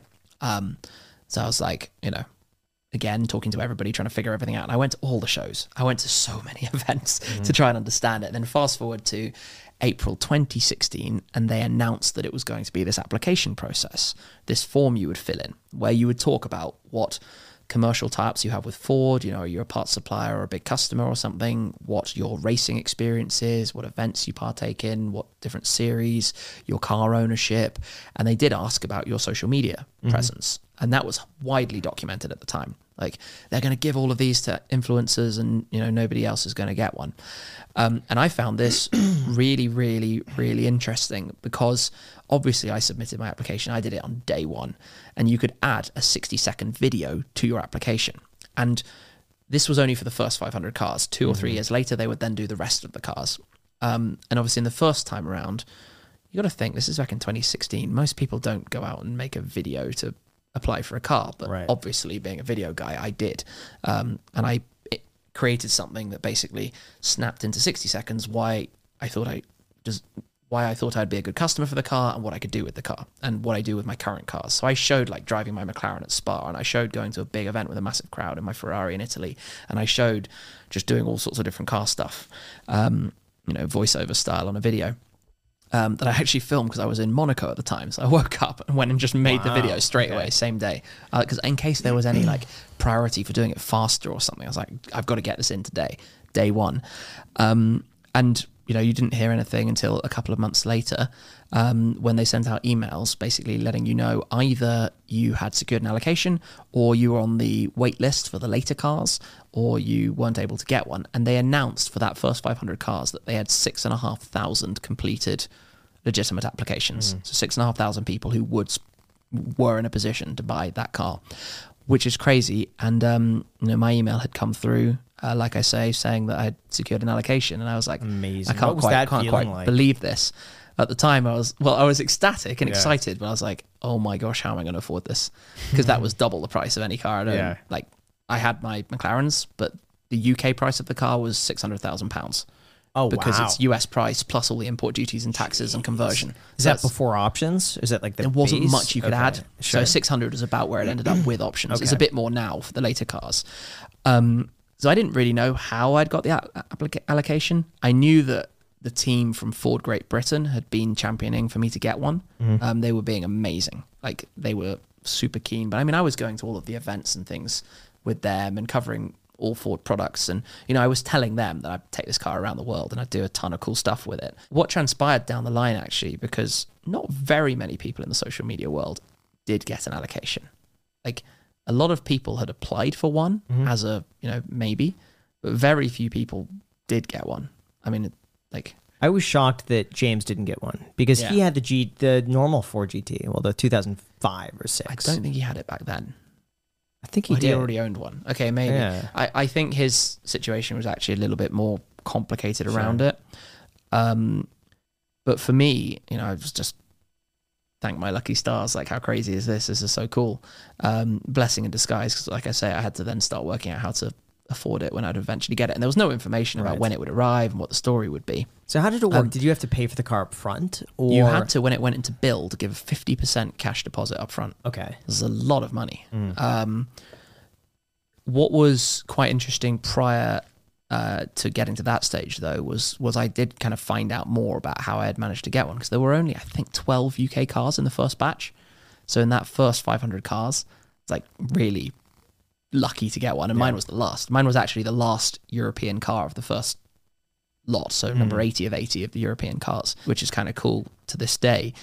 But what I was told at a later time was that the way I got my allocation was actually that they chose 10 out of all the alloca- applications that had videos. So they picked 10 of the applications that had a video to choose the cars, and Oh mine was one of those. so it wasn't having a social media following per se, it was that my 60 second video actually stood out, Mm. Which is really cool. yeah. It made all of that stress that day worthwhile. I am shocked, by the way. I look at Bring a Trailer just about every day. Yeah. The number of cars, the Ford GTs that are being sold right now with zero miles, yeah. they're almost all completely undriven, A lot of them have still the plastic on the Yeah. car, the, the the protection over the seats. Maybe like But this twenty is- to eighty miles. So So this- many people sat on them. But this is it's really interesting why this is. So Ford tried to avoid people who have garages full of many of these cars. They wanted you to really appreciate your Ford GT. You know, if you own 20 Ferraris, you're not the guy for them. Mm. They wanted you to be someone who has a couple of nice cars, but this is going to be a car you're going to treasure and you're going to look after and you're going to really love owning.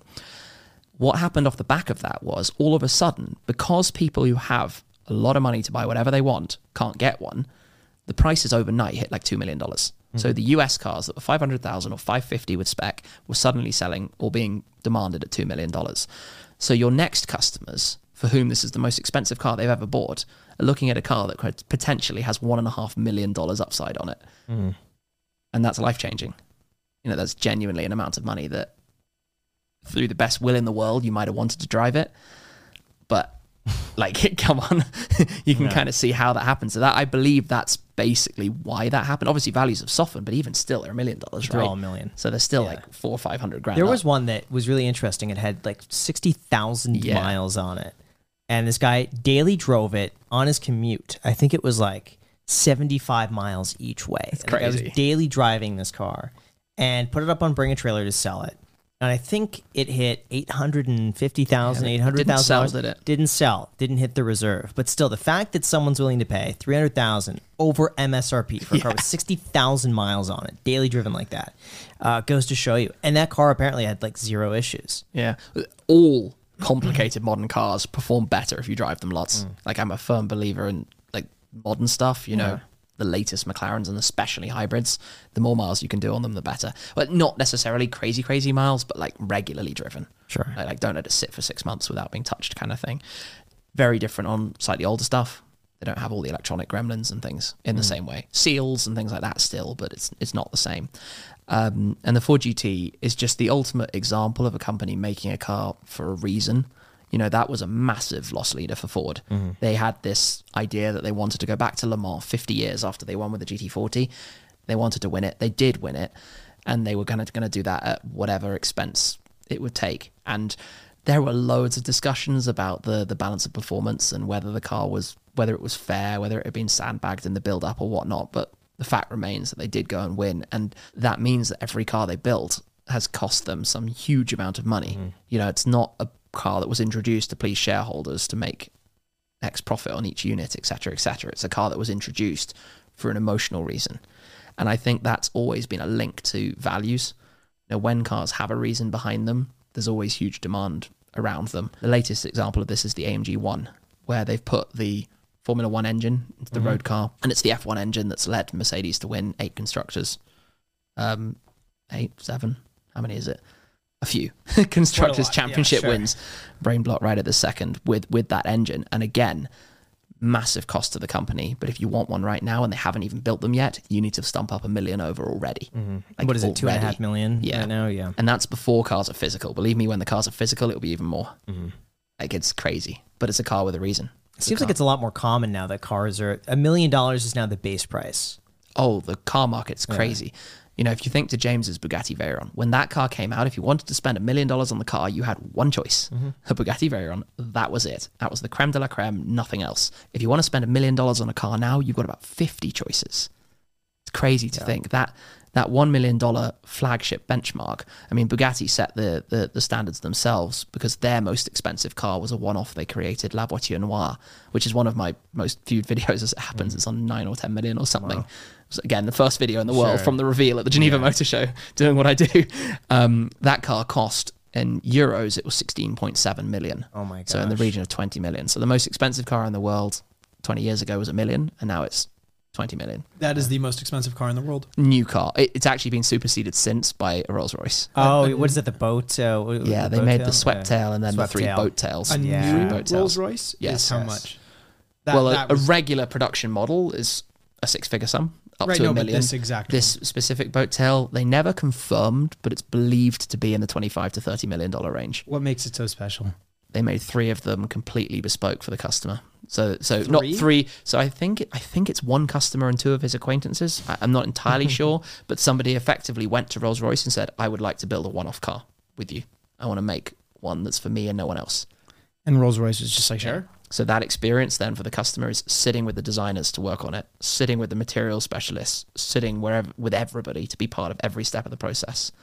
To like build your That own Rolls See, I wonder how worth it it is for Rolls Royce to do that because, like, you'd think they'd be making a ton more money. Just like seventy-five million dollars to Rolls Royce doesn't sound like that crazy of an amount, right? I actually think it's probably quite significant. I mean, I don't know what the actual cost of the car is to make, but for that money, you can hire quite a few really skilled employees. You can really bring a lot to your company, to your team, and there's got to, let's face it, there's got to be fifty million dollars profit in that or something. Probably. Mm, okay. But there's also going to be a good image for Rolls Royce to have custom one off cars. And to be the brand that produces the most expensive car in the world, Yes. you know that really adds to the Right. prestige of the brand. So this guy like basically hand selected exactly what he wanted in this car, and did his two acquaintances get the exact same car? Or did they also get to hand select? They're all the same design, mm-hmm. but they're different materials and done in slightly different ways. Got it. And what like kind of like unique stuff do they have? Because I remember Rolls Royce, they used to come out or they had this car that like had you know the umbrella that pops out of the door. Oh, they And all have was that. like that was like the big thing, like a super long time ago or whatever. Like what Oh, kind of no. unique features? Do No, these we're cars we're talking Way like beyond the, the, umbrella. the, Jack. the your your oh yes, the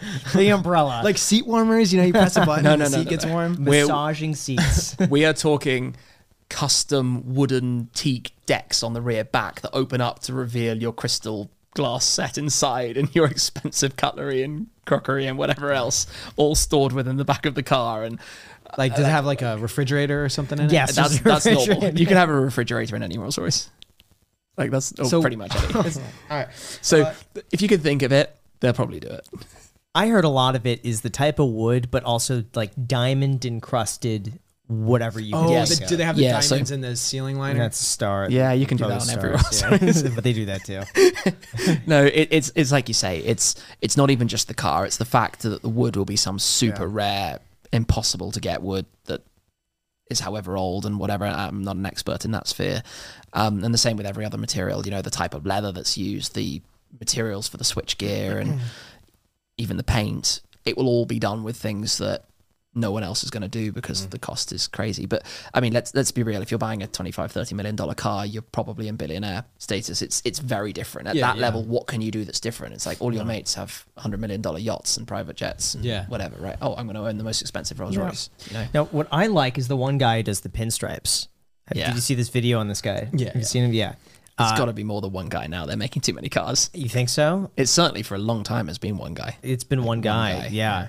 I found it so interesting. He said he never took a day off because he was worried that if he takes one day off, he's not going to be as precise. And for those unaware of what we're talking about here, the pinstripe is hand painted. Maybe now it's more than one guy, but for a while it was one person who knew how to do this pinstripe. And he does it in one swoop across the car, and he could only get it right once. And any mistake, like, I, I don't know if something like the whole car has to be scratched, like not, but they have to repaint. or they- Yeah. they have to sand Hard it down. Like the whole Yeah. car has to be. And I mean, this is scratched. this is a Rolls Royce. It's like a 20 foot car from front to end. It's- But anyway, this guy does a, a perfectly straight line from the start to the back in one swoop, and his whole life revolves around that one line. What do you think he does? Like, like if he sprains his wrist or something like that? I'm sure. I it's think he has happened. insurance. I'm has- sure Rolls, he would Rolls have Royce to- has to have mega insurance on that. He would That have to have insurance on his wrist. Wow. Yeah. And I think it wasn't he. Tr- I think he was trying to teach his son how to do it, or like he wanted to pass on that skill. Or But that's I mean, what that's what it yeah. is with these cars, right? It's an emotional reason. You you dream of a Rolls Royce because of this, Mm-hmm. because of things like this that are just bizarre but so cool. That's Yeah. what creates this, like you know, as a child, is like one one day maybe. Yeah. So, what is the most expensive car sale now that isn't a new car? Oh, probably the Ferrari, So, right? The vintage well, Ferraris. recently a vintage Mercedes sold for 140 million dollars. And that became the most expensive car in the world. It was sold from the Mercedes Benz Classic collection from their own heritage fleet. Um, it's called an Uhlenhaut, and it's kind of they literally took their Grand Prix F1 car at the time, put a roof on it, and made it a road car prototype. So we all knew this. If this car came for sale, as road cars go, it would be a record sale, and they did an RM Sotheby's auction held at uh, in Germany, um, only a, a year or so, less than a year ago, and it sold for that price. Outside of that, about half of that will get you a Ferrari 250 GTO, which is the kind of go-to that everyone talk, has talked about in recent years. But you've got to wonder now, this prestige thing comes back into play, right? Will Ferrari try and find a more expensive car that they can sell to, to be the most expensive car in the world again? But it's all, it's it's a funny conversation because the Bugatti Atlantic, there were three of them. There are only two surviving. One's owned by Ralph Lauren and one's owned by someone else. If either of those were sold, it'd probably be more, but you'll never know because it will never be sold. Hmm. And there are a few cars like that. Mercedes also owned the car that Sir Stirling Moss drove to the win at Le Mans, uh, sorry, at the Mille Miglia. If that car was ever sold, I, again, 250, 300, uh, who knows? Holy cow. Because if you want the most famous race car ever, you're probably not the only person who wants it. And there are a few very wealthy people that will, will fight, that, fight that one out. Wow. Yeah, it's really interesting. All right, so uh, so after the Yeah, Ford so after the GT, Ford what else? What else we got? in there? Every car we do a little side tangent here. You should get a Model T, an original Ford Model. Yeah, that would be quite cool, actually. That That'd would make cool. incredible content. So I'm gonna I'm a gonna run steam through car this. would be kind of cool. We've, we've had Zenvo, Senna, Ford GT. okay. Let's do the Mercs. The GT Black Series I've driven here. I mm-hmm. have an SLS Black Series, which was the predecessor. I have a C63 Black Series. I technically own an AMG GTR Roadster, which is the convertible kind of one of the one I have here. Other Fords, I have a Shelby GT500 Mustang, which I bought out here, drove 12,000 miles in the US, and have just imported to the UK, which is kind of cool because you can't buy Shelby Mustangs in Europe. Astons, um, the first car I ever revealed on my channel uh, as the Shmeemobile, which all my cars have become named since. Actually, the audience named them that, and it's kind of stuck around. Um, was a V8 Vantage Roadster. That was the first time I kind of revealed a car on the channel. It was the first time I ever filmed myself talking to the camera. Was driving that car, so the first time I ever tried to do a review, and it's so awkward to watch back now. And then the same car was the first time I ever did like a vloggy vlog series on on a road trip in 2011. Um, I was so young and it's so awkward to watch now, but it's kind of where it began. So I sold it in 2012, but I managed to buy it back last year. Managed to track down the same car, so I own that. And I'd also bought another Vantage from factory, which I'd been able to film also with Aston Martin the build. So I'd signed on the chassis and signed on the back of the headrest and that kind of stuff. So that's a Vantage GT8. And I also own an Aston DBS, the Bond era DBS, which is just a cool car. Um, it's actually for sale, but it's a cool car. I, I had my fix. I got to own it. That was that was um, one of the things. Um, where are we? Uh, Lamborghini Huracan STO, which is like they're crazy in your face, and mine's pink and yellow, which makes it even more in your face. I was like, if I'm going to spec a Lamborghini, I'm just going to do it as crazily as I can. Sure. Go wild with All it. right. Um, I don't even know where I'm at now. Thinking around my garage, Renault's. I have a exact matching spec car to the first car I ever owned. I actually owned the first car I ever owned, but it got involved in an Hmm. accident, so it got scrapped and became Okay. a cube of metal. Wow. But I managed to track down the cube of metal in a scrap yard, and I own that, wow. which Well, is you quite bought fun. a cube of metal. I did. How much did a cube of metal cost? 125 pounds, I think it was. What do you do with it? Is it art I piece? just now, have or it. I haven't done anything with it. Wow. It's just sitting. I Make it into a table or That- the something. like idea that. is to cut come in- up with cut in piece. half, and I'd make like a few tables or something. Yeah, that's absolutely the kind of idea. So I have a replica of it, and I also have a car that Renault made back in the early 2000s, which is called the Clio V6, that not many people know, but they stuck a, a V6 engine in the back of the hatchback. So it's a rear driven, manual, mid engined hatchback, which is bizarre and really cool. They're very quickly becoming um, hyper collectible and going up in value. Um, so I got in there on the right time for sure. What else do we have? I have a show car Formula One car from 1997. It's show car chassis one of the winning Williams F1 car from that year, and that was the last year Williams actually won the world championship with Jacques Villeneuve. So to have the show car is really cool. It's currently in restoration because it's been repainted and reliveried because nobody really cared about these things back then, and now they're like, oh my gosh, this is epic.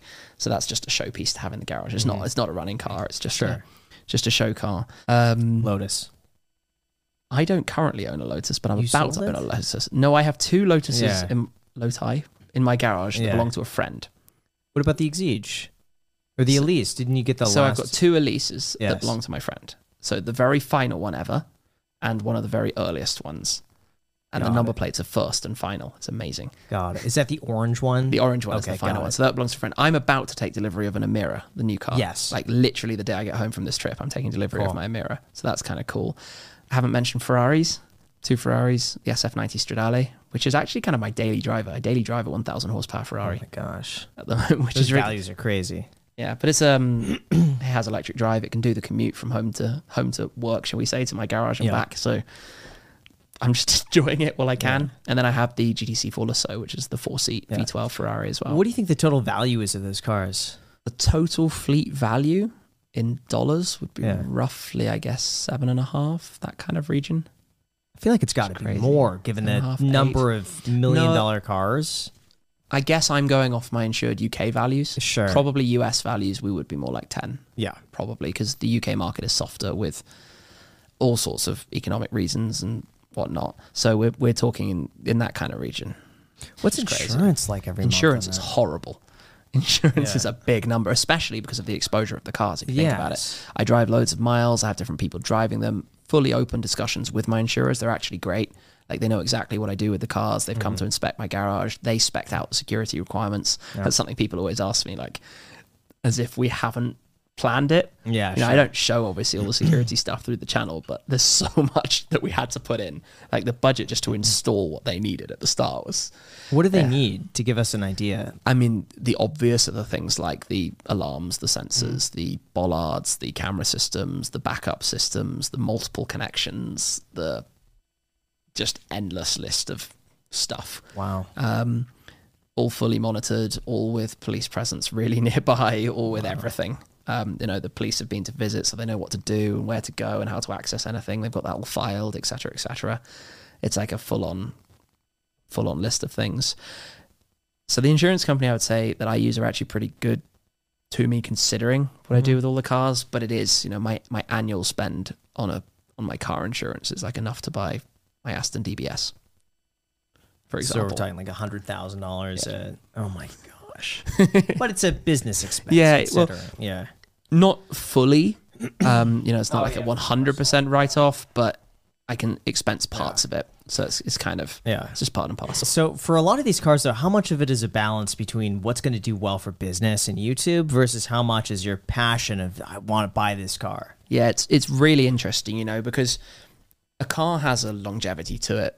Uh, uh, sorry, I should say a restricted lifespan to it on YouTube. You know, once people have seen something for three years, they don't care anymore. You know, there's not going to be any more interesting content to come around that. So, for example, some of my older cars that I've owned for six or seven years, if I was doing this purely for business, they would have been on the chopping block ages ago. You know, they, they make no sense to keep because I still pay to insure them, to tax them, to run them, to service them, to maintain them. You know, and it all adds up significantly.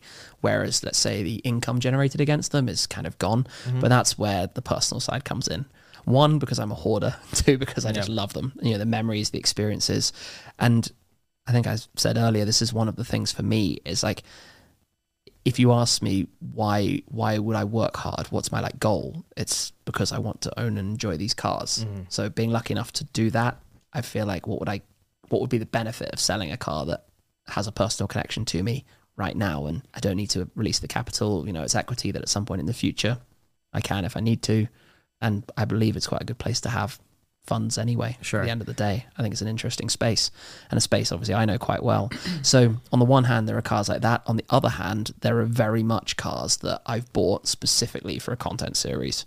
You know, I know when I buy it, I'm keeping it for a year mm-hmm. or something. Maybe it's a bit of a project. Maybe it's to do it up. Maybe it's for a specific trip or something.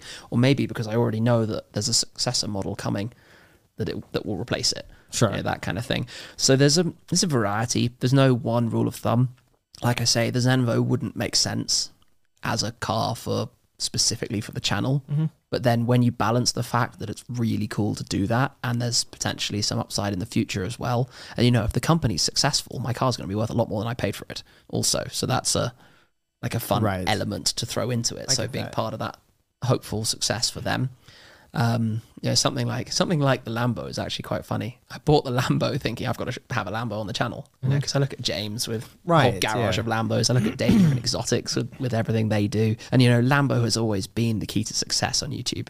I knew way back when I when I changed my first McLaren to the second, I knew then if I bought an Aventador, it would do better. Mm-hmm. I knew that because that was right at the time when people were discovering they made flames and you know they were just YouTube gold.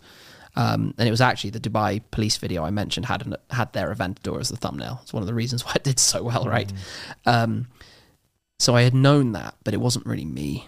You know, I I didn't want my only supercar to be a Lambo. I'm not that in your face guy to drive Right. that kind of thing. Um, I'm more into the technical side of, you know, the McLaren, more about the driving dynamics than the flair.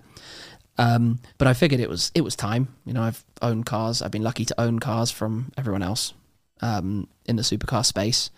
Um, exception being Rolls Royce and Bentley because I'm saving that kind of luxury car for gotta have something to look forward to.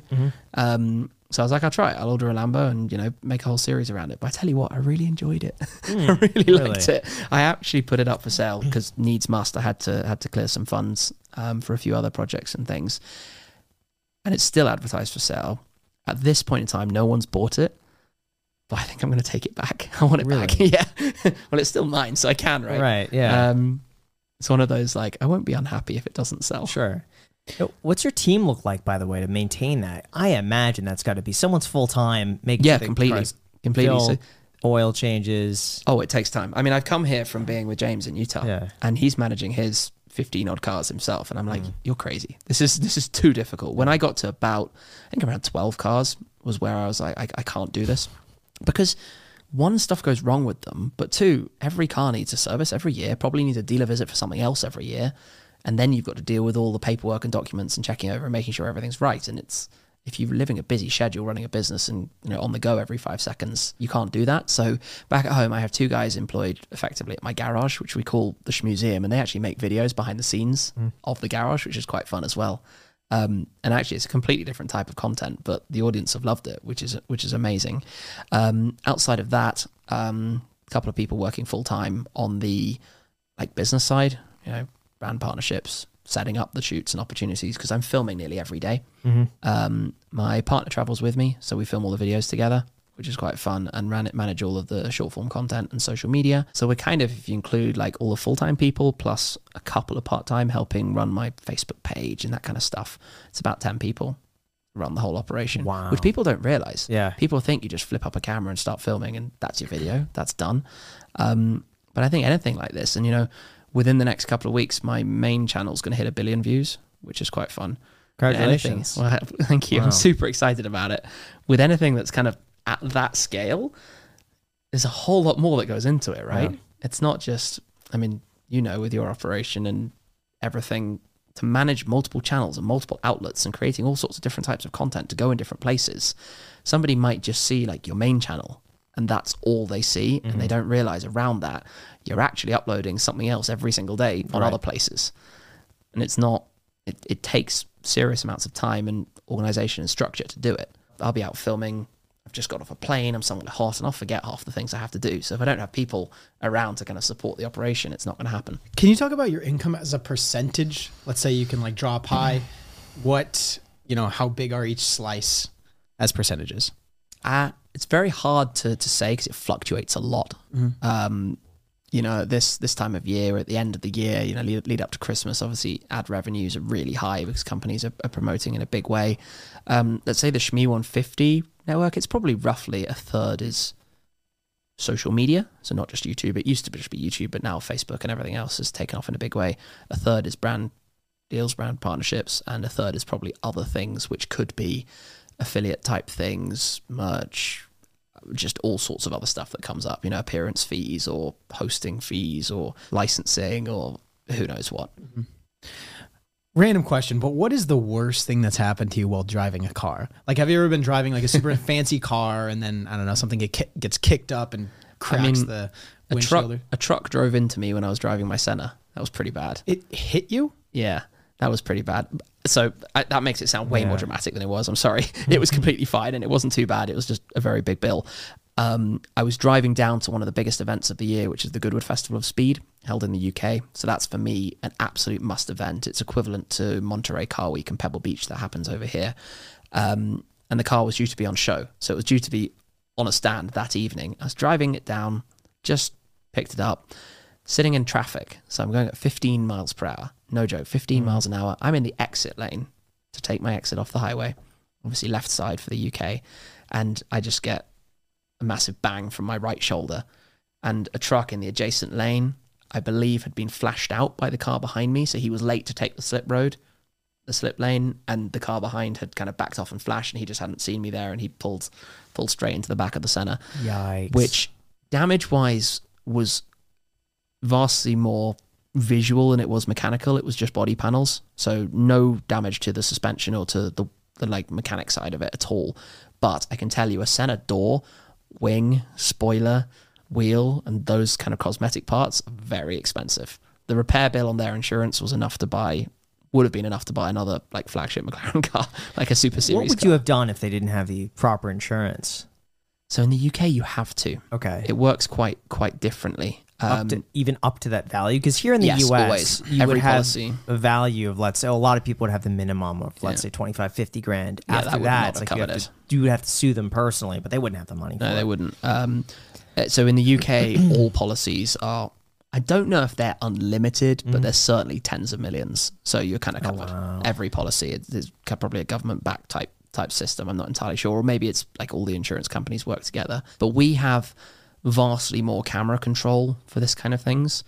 So these kind of things. So every police car has what's called an ANPR system, automatic number plate recognition. So if an ANPR system flags a number plate without insurance, the person gets pulled over immediately. Hmm. Like every cop car would have that. So you can't really go very many places Wow. without getting pulled over. Um, so insurance is much more strictly monitored. Here, it's obviously a bit more of a problem. And just out of curiosity, what happened after that accident? Was that guy just like freaking out? Because I can day of his imagine the phone call Yeah. with the insurance company or So he's driving a big rig. Why did you hit? And obviously, his his company policy was basically he's not allowed to talk about it. Oh, So he, we weren't allowed to talk. He wasn't allowed to talk about it. So Wow. it was really frustrating. It took 21 months to get it settled. oh my god and it was like a, a week before I started my Ford GT trip in the US. So I was dealing with this in the US with the time zones. So every morning I would wake up two hours earlier than I needed to because I had to spend two hours on the phone call to lawyers and stuff. It was an absolute nightmare. and what was your immediate feeling afterwards? Like, I so just do you know? Do you know what? The My- emotions that you so obviously immensely stressed, but my biggest feeling, and this is really really weird, I was supposed to be driving the Ford GT, but we were running behind schedule, and I just put the Ford GT in a truck, um, because oh no, sorry, the truck that was due to take it had had due to take the Senna had left, which is why I was driving the Senna. I was supposed to be driving the GT, and I was going to come back and get it later. Um, but obviously, a week before my Ford GT trip to the US, so I've already booked the plane airfare for the cargo. I've already paid for it all. I've already booked the whole thing. So my, my first thing on the day was thank goodness it wasn't the GT. Partly because the Senna is an easier car to repair than the GT because the factory is around the corner. Right. This actually happened about 10 miles from the factory. No joke. Like it, it, I was I was thinking at the time, you know, if this happened to the GT, which I know every car has its own kind of unique body panels. You can't just get a new bumper and put it on. It doesn't necessarily fit so perfectly. Plus the fact that if it needs to get fixed, it has to go to Canada, which is also a little bit of a problem, even though I guess it was booked to fly to New York, but that's neither here nor there. So I was definitely thinking, thank goodness my GT trip isn't ruined. and what about the display afterwards? So I put the GT on the stand instead. So obviously very lucky to have the option to do that and to, Yeah. ha- to have these kind of cars and to know the right connections to help with all the logistics. And I think being a car YouTuber, it had been on my mind for a long time before if I ever get involved in an accident, what's the procedure? You know, what's the what what do I have to do? Because obviously the public are going to know about it. This is at the side of the UK's busiest motorway in a traffic jam. Everybody knew about it straight away. While I was at the side of the road, probably five different people I knew drove past me. Like mm. it, it was it, everybody knew about it. And I think a bit of you just have to stay calm and have to like think about what's happened and what do you do. You know, firstly, everyone's okay. It wasn't a high speed impact at all, obviously. So so no no drama, no airbags, nothing like that. Second thing is right. I need to explain this because if I don't explain it, people are going to run away with all sorts of rumors and stories and things. So I did make a video on the day straight away. Um, and I think that's you know that was the right thing to do. Not blaming anybody. Not you know it's just it happened. It's not too bad. We're all fine. Let's see what happens down the line with this because you know you could make a video kicking and screaming and being like ah my god I can't believe this idiot drove into me etc etc. But what do you gain from that? You know at the end of the day, firstly it's a car, it can be fixed. Nobody's hurt. That's the most important thing. But equally, you're in a state of shock. You don't you don't really know. You haven't processed it all yet. You know, I'm like I've never. That was the first time I'd been involved in a road accident. So it's the and I mean I say accident because obviously it's I could still drive home. It's not like it's whatnot, but it was the first time taking that in, and especially it would happen to my most expensive car. Right, the Senna cost more, although worth less than a GT. It did cost more to buy. Um, so I would say that was like just super intense thinking about everything because there were the different elements of it. There was the getting the car to the show stand that I've promised and committed to. There was the I need to explain this somehow. And then there's the I'm already dealing with the logistics because I've got to get multiple cars down to this event tonight, which starts tomorrow morning. So put all of that together. And yeah, it was a challenge.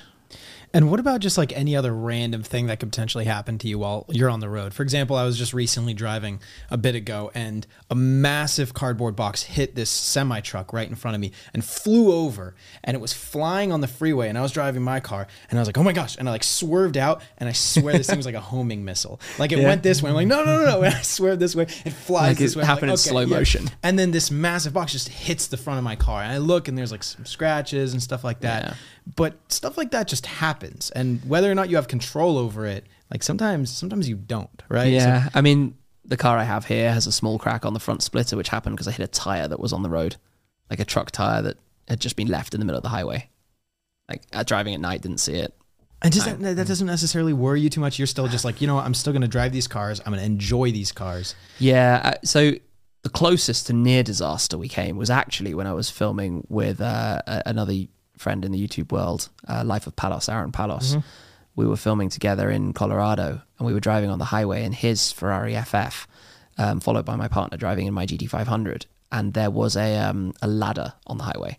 There was a ladder across our lane, like no joke, full on, like extendable kind of. If you drove over that, that would have destroyed the car because that would have been front, under trays, everything. Um, thankfully, we we avoided it, but that was definitely a moment we were like, "Whoa, that could have gone wrong." Do you know what? I, I've been very lucky that there haven't been too many disasters, like bad things. I mean, I've had more than enough flat tires or ran out of fuel because there are no gas stations anywhere, or you know, like stuff that almost is just kind of it just fades into Right, you don't right, remember it because right. it doesn't really stand out. I think the things that have stood out to me are like the random really cool stuff that's happened. You Mm-hmm. know, they're just people you meet along the way or places I've ended up and that kind of thing. What about speeding tickets? I'm pretty good with speeding Really? tickets. Yeah. No speeding tickets. Never had any points on my license Really? Uh, in the UK. okay. Um, I've had a couple of the like tiny ones. Like I don't think I've ever had a speeding ticket in the US. I've probably driven in the US in total, I would guess probably somewhere 50, 60, 70,000 miles. I've never had a speeding ticket in the US. What's the fastest you ever gone in a car? Oh, very fast. How fast? Well, you could Uh, stay on a track, right? No, no, Something I, I drive in Germany all the time. I used to have a Oh, place wow. in Germany. Oh yeah. yeah, the autobahn, right? So the car I've got outside has been 205 miles an hour on the Two autobahn. hundred and five. Yeah. Does that not scare you? No, it's completely legal. It's fine. I know, Can't- but, but but, not I'm not saying that. But but just like yeah. your life, like if anything were to happen at that So- speed, it's like what's The thing I should stress, and Yeah. perhaps I say I've been 202, like just just throwing it out there, is that before you do that, like you're getting a car looked over. You know, you're doing it right. You're not just jumping into someone else's car that you don't know and Mm-hmm. keeping your foot pinned at 205. I think when you drive frequently, I mean, I've probably driven 50 different cars over 200 miles an hour. So I've got quite a lot of high speed driving experience. And, you know, you're not going to go flying past a car that's going 70 at 200. Like that's stupid. in so you do it in a wide way. open road. Yeah, so you'll you'll you'll only go that speed if you're on a straight section with distance you can see to be clear. You know, on a Sunday morning, you're not going to be doing that on a Friday afternoon Right. on a busy bit of autobahn. Um, you know, it's it's a it's actually a very delicate topic in Germany because there are constantly things where people have driven their cars to top speed and it perhaps hasn't been as safe as it is. And you know, you shouldn't obviously technically you shouldn't glorify the speed of it, but it is legal to do so if conditions allow. Um, I think it's it's one that probably won't be around forever though. They're not going to allow that to stick around. Are there many accidents on the autobahn, or is it relatively safe? it's and actually relatively safe because Wow. the lane etiquette of German drivers Yeah. is unbelievably good. Like no joke. People will always look in their mirror before they move over. People will always tuck back to the right after they've passed. Like it's Hmm. really good. Um, I've never. There's nowhere else in the world where people follow the the, the highway Why code as well as is? they do. I think automotive is instilled in the blood from the beginning. They grow up in the country with the autobahn. Hmm. So if you know there's a chance that when you're going at, you know, the equivalent of 70 miles an hour. It's obviously in kilometers in Germany. You know there's a chance that a car is going to come up behind you at 150 because you know all the German cars are, or the majority of German cars are uh, electronically limited to 155, which is 250 kilometers an hour. So everybody knows that if they're driving at 120, there could be an E-Class or an Audi A8 or something that just comes flying up behind them at 250 kilometers an hour, 155. I think if you know that from a young age, you're very conscious then that when you start driving, it's just part of it. You're mm-hmm. always going to look in your mirror. Also, if you are going like I don't know, ninety plus, hundred or so miles an hour, you probably are more scared to like get distracted by your phone or to like not be super. Oh, yeah, attentive while absolutely. driving. You- hope so, Whereas yeah. if you're going like sixty-five or like fifty, you know what I mean, you're probably like, eh, yeah, it's not a big deal if I. I, I don't know the exact figures, but I wouldn't be surprised if even the German, you know, accident rate per X miles or kilometers is probably even better than many countries you would be surprised by. I can Obviously, if there is an accident at high speed, it can get very, very messy very quickly. But the accidents aren't that frequent. Yeah. Yeah. I think most people, most people aren't stupid, right? Most people know that driving 200 is not a good idea Yeah. if you're not ready. I feel like it. here in the U.S., people are that stupid, though. Unfortunately, some Yeah. will be. Well, some will be everywhere. Yeah, I think Germans are very sensible overall. sure. So, what is your thought now on the car market today? Car market's really interesting, isn't it? I mean, I know you've talked a bit about a lot of people are probably going to go upside down on car loans. Mm-hmm. You know, values have been very high in the last year or two, mostly because of shortage of manufacturing. People basically ha- were sitting on money, grants, loans, whatever, and didn't really know what to do. So people have been out buying. And Now there's a ramp up more in production, more cars hit the market. Values are going to come down. Can kind of only go one way, which has already started. Um, you know, if you look at the the top end of the market, it's not really affected. You know, people who can buy multi-million dollar cars can still buy multi-million dollar cars. They might there might be some who need to get funds out to keep their business alive or something like that. And there was a lot of that in the pandemic, you know, fire sale of different cars for people to keep their businesses alive, which is respectable, I think. Um, I worry about it much more in the world where people are financed into something beyond their means, and this will heavily hit the one hundred to two hundred thousand dollar car market, where people who are, like I have been in the past, financed into something with very little room to spare because they wanted to, because they could. And I know this is the industry I know best, which isn't obviously the the mass complete globe from any respect, but it's the world I spend most of my time around, and the markets will move very slowly and eventually prices are just going to come down and down and down and down and down. And there'll be a lot of people who need to pay money to get out of their loans. Hmm. I, it's, it's going that way completely. Yeah. What do you think about the hypercars?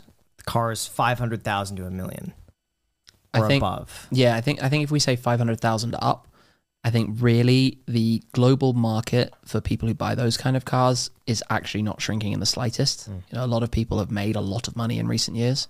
Um, I mean, it was actually fascinating how many people, specifically through crypto, made a lot of money very quickly. Um, the auction market in the last two years has been fascinating because a lot of cars have been bought by people who made millions overnight and just hmm. want whatever car they want, right? So they just buy it.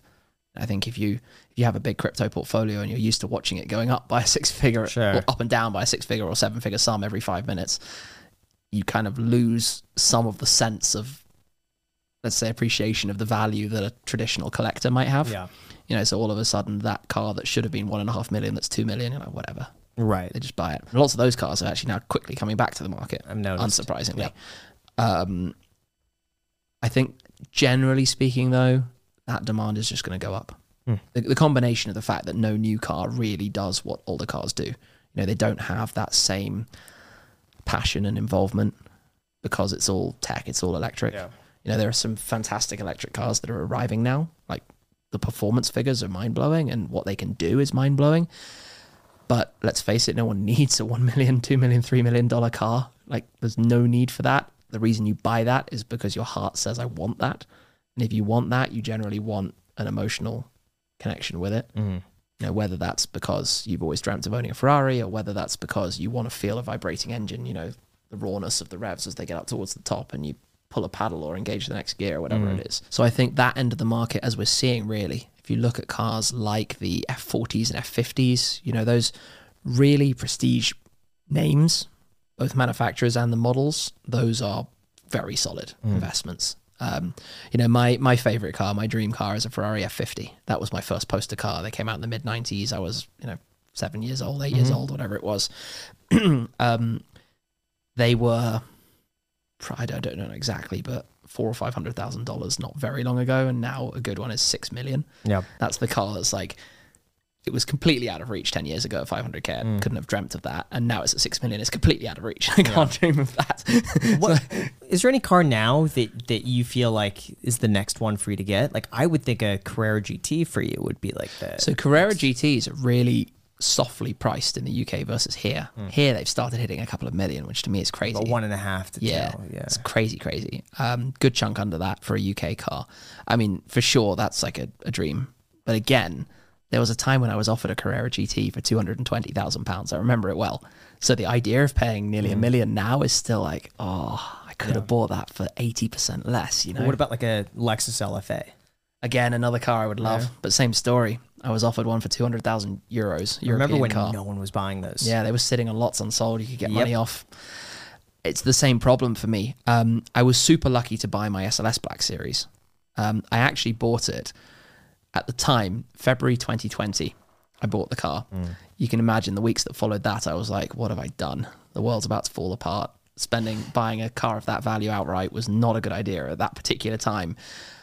Luckily, I guess for me, weathered that storm. Um, had to make quite a few cuts during 2020 and things, but come out the other side of it, and those cars are now worth at least two x what I bought bought it for. So I'm very happy about that on the other side. But certainly there was a period of like, whoa. Whereas if I didn't already own one, I'd be looking at the market now and saying it's gone. That ship sailed. I think I'm too much of a.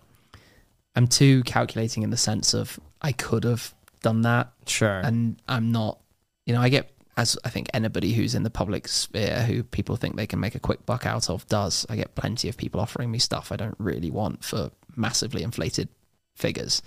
And it's like I didn't get here by making unwise decisions. Mm-hmm. And I think that's the same with cars. You know, I, I enjoy the fact that I'm lucky to drive so many of these all the time through my videos. You know, if I would like to drive a Carrera GT or an F50, it's probably just a phone call away. And that's a crazy position to be in. And I can't, you know, I can't believe I can say that, but it, truly thankful that it's the case. Just, I couldn't justify doing it. I get that. Yeah. Where are you investing today? Is it all in the cars or are you buying real estate, So, stocks? I'm, I'm very heavily in the cars, obviously. yeah. too many eggs in one basket in any realistic normal world but i think my justification for it is that this is my life you know this is the life i live is making the videos and being invested in cars means that i have more avenues for content and i just enjoy making the videos so it's mm-hmm. kind of maybe that's my man math sales pitch to myself Sure. um, I've put in small investments into some different things. Obviously, have some money in the stock markets. Never really did the crypto thing. Started in crypto in the early days. I bought some Bitcoin when it was like ten dollars. No. Yeah, but I sold it when What it was a hundred Oh, because I was like, I've done quite well here. 10x, yeah. Yeah, I'm out. It's peaked. Yeah, well, that was yeah, I think 2012 maybe Oh about that kind of time. Wow. How Yeah. did you find Bitcoin at ten dollars? I don't really know to be honest. I think a friend must have mentioned it. I I, I really couldn't tell you. Um, but I, I was I was more having fun playing the quick ups and downs rather than kind of buying and holding. Mm. I just had a little bit of in and out. But like I say, once it got to that figure and then, you know, watched it all go up and was like, oh, I should have stuck with that. I should have stuck with things in Tesla and should have stuck with everything, but shouldn't we all um, at certain points? Um, but I haven't really gone into the real estate thing, partly because you you got to think this is another difference in markets and locations. Um, UK property at the time I could have got in and started things, you know, let's say six seven years ago, hasn't really increased since. Um, there's certainly not quite the same growth and demand as you see in like southern Florida or here in Vegas, for example. It's it's quite it's quite different. So I have no regrets about that up to this point. I mean, there'll there'll become a time, and you know, I'd love to build myself a nice house or something. Sure. some sure. inspiration from some friends of doing that, right? Mhm. Um, I think I'm I'm more on the road with all my videos. Travel a lot, um, and quite enjoy my current setup. I rent a, an apartment in London. Works works quite well, so I'm going to stick with that. Yeah. Speaking of Bitcoin, I had an interesting experience. I had a buddy when I was probably 21, really into the tech scene. and he first introduced me to Bitcoin when it was a dollar. And he was showing me all the cool stuff on the Silk Road, and not like cool stuff as in like a hire hitman and stuff like that. But he was showing me like you have to like just just the intricacies of like what's involved in that, and I just found it so cool that like oh you have to do this, and I remember him telling me Bitcoin like everything was done with Bitcoin. And I remember thinking, "Oh, is just a Bitcoin a dollar?" He's like, "No, they just happened to be trading at the same same level." So that was like my first intro to Bitcoin back then. But he took me to some sort of I don't know if it was a conference or some sort of like his work tech event. And there was a dude there who was going up to everybody handing out these cards. And he came up, is like, hey, I'm just trying to promote Bitcoin. And there's a wallet address on here, and there's like a Bitcoin on it, or something like that. And I remember thinking, oh, that's cool. And I put it in my pocket. And I went home, and maybe like a few weeks later, I took it out and I, I like typed in because it wanted you to go to this website and like type in the address. And I typed in the address, and I remember thinking, like, I think it was either half a Bitcoin or a Bitcoin that was on there. But I remember seeing the value of it as being like two, three dollars or something worth. I was like, what am I going to do with this? And I just left it there. And I kept that card for years in a drawer. And when Bitcoin hit, it must have been like 50 or 60,000. I'm like, I should go to that card. I'm going to find it. Yeah. And I looked through everywhere. I threw it out. Yeah. Could not find it. So I somewhere out of- there is one of those cards. And then I looked it up online to see if other people were getting the same cards. And sure enough, there were maybe about a dozen people doing this, handing out these cards just because they're excited to like share the message of Bitcoin back then. Yeah. And I found cards that looked very similar to, to the one that I received. And it was like this kind of holographic credit card looking thing. Yeah. But yeah, so it's out there. I threw it away. So in some dump somewhere is a Bitcoin, maybe half of one. My brother has a very similar story. Really? Bought a bit, bought one BTC for, I think I can't remember. Maybe it was 100, 200, that kind of region, and on his laptop. Mm-hmm. Obviously moved to another laptop. By the time it got to a lot of money, went back to his old laptop. Couldn't turn it on. Hard drive's bricked itself. It's kind of like, what can I do Yeah. to get this back? Yeah. Nope. What I find interesting, and I think this is going to come the, way in the future of Bitcoin, you know, just depending on what happens, but how many Bitcoins are out there that are just inaccessible? Yeah.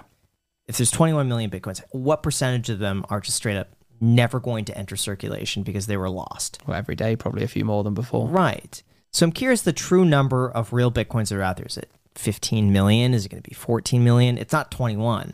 Well, a lot of the early miners or distributors will have had much larger quantities that they can't get into now, hmm. right? So anybody who's acquired Bitcoin in recent years presumably still has it or knows the value of it, Yes. whereas it was so much easier to get No. nearly 10 years ago, but probably harder to still have. Yeah. interesting question. It would be. We'll find out one day. Yeah. Uh, my last question for you: How do you post a video a day? How have you done that for thirteen? I didn't realize it's every day. Yeah. Um, across all the channels, it's it's literally been a video every day. Um, the only year I went every single day without fail was 2017. I uploaded on my main channel every single day of the calendar year, and it was intense. At the end of the year, it was kind of I need a break. Um, I think just because I enjoy it so much. You know, we get to do so much cool stuff, drive so many incredible cars, opportunities that are really pinch me, pinch myself moments all the time. Um, and I enjoy every factor of it. I enjoy both the cars, the filming, the travel. So the things that would normally put somebody off from doing that because they need a break from their job or from their work isn't an issue for me. You know, I, I long believe that you know if you love what you do, you never work a day in your life. And I think I'm lucky to be in that space. Um, you know, there's a ton of hard work, boring stuff, accounts, booking things, travel plans, etc., etc. But the highlights are so cool, and I try and be quite efficient with the way I film. You know, I've obviously evolved over time the techniques behind it. There's very little redundant footage. It's very much filmed in a way that I know how it's going to be edited or how I'm going to edit because I edit most of the content still myself as well. Let's capitalize on what I'm good at, which is knowing details about cars, you know, create the content in that way. Or if I'm out of my element, rather than you know, struggling through, invite somebody into the video who does know what we're talking about, you know, that specific model, or you know, somebody from the brand, or somebody from the collector themselves, or that kind of thing. Um, to make it all quite smooth and try and just shoot it in a way that it's actually not as time consuming as people think. Mm. You know, for me, like a good video is one that I film within an hour or two and takes 10 minutes to edit. Sure. Then I've done it right. You know, it still does tons of views. Not, happens very What if you don't have a video idea that day, but you're like, I just got to post something plan ahead. It's Really? all very planned ahead. I'm I'm super on it with my schedules and agendas. So a complete travel itinerary that my whole team has access to.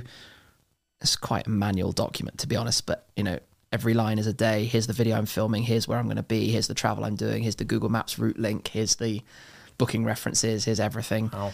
And then a separate document which is what's going live on each channel on each platform every day. So color coded. So if I'm stuck for an idea, it's red. If I've got the idea but it's not filmed yet, it's orange. If I filmed it, hmm. it's yellow. If it's good to go live, it's green. So it's super visual. You just load it up, you can see instantly, oh my gosh, in three days there's a problem. Cue brainstorming. Hmm. Yeah, so it's Wow. there's a lot of Very cool. planning behind the scenes, which definitely comes from working in finance. You know, spreadsheets and I being that. like on that details. Definitely from the the work background. That's cool. Do you have anything, Jack? Anything else? I don't think so. We Uh, hit on did lot ask. I did ask overrated cars. What's an underrated car? Ooh, underrated cars. I like that. What's underrated? Mazda You can't- That's my car. I, I I'm gonna say that. I, I the- guessed that one. I'm gonna say the second generation Acura NSX for me. Second generation, Mhm. so The not the like, so the new hybrid one. Latest, latest one. I actually agree. I quite like them. Mhm. I do quite like them. Um, most people find them a bit. I, I think probably quite a few new cars are underrated, especially by petrol heads, because they don't have the the noise of older cars. But technology can, technologically can be significantly, obviously, more advanced. You know, things like hybrids, you still got a combustion engine that sounds great, but Mhm. you can experience that tech as well. Um, trying to think of something a little bit older that would be quite underrated or undervalued or something. There are so many. I mean, I've got a short list of cars more from my childhood that Mm. I'm really looking to, to add to my collection. Sure, just like a you know Yeah. a random car that you really appreciate. A car I like, and I would. But the thing is, anything I say now, the value. No, I'm joking. you got to buy No. it first. Yeah, I got to buy it first. We'll wait No. to post until you buy the car. no, you're good. Um, a, a car I'm really after at the moment, actually, that I'd like to find one of is a BMW 1M, which is that is. one series coupe manual gearbox limited edition kind of last hurrah that they made of it and i think that's a very interesting era so this is 2011 um, because this is an era of if you think the way the car market or the limited edition or supercar market moves is often in generational phases so when people who had those cars on their posters when they were a teenager get into the position to have some money they go and buy them so you see cars becoming valuable about 20 years after they existed or were introduced. It's it's if you look through time, it's actually quite cyclical like that. Um, so I think a lot of cars from the early 2000s that perhaps haven't been appreciated in recent years are about to be appreciated a whole lot more. If you could have one car in the entire world that's ever existed, okay, but you can't sell it, Yeah. get it for free, and you can't make any content around it, nor bring it to meets and get like external benefit by networking. just own like- it and drive it just privately. owning, just driving privately. F50. Easy. Yeah, it's easy for me because the F50 mm. is an older car, it's 25 years old, would never be great for videos. Videos always like new stuff. Hmm. Anything older just doesn't work so well. Whereas the F50 for me, I'd just go and drive it every morning and be a very happy bunny. Well, That's cool.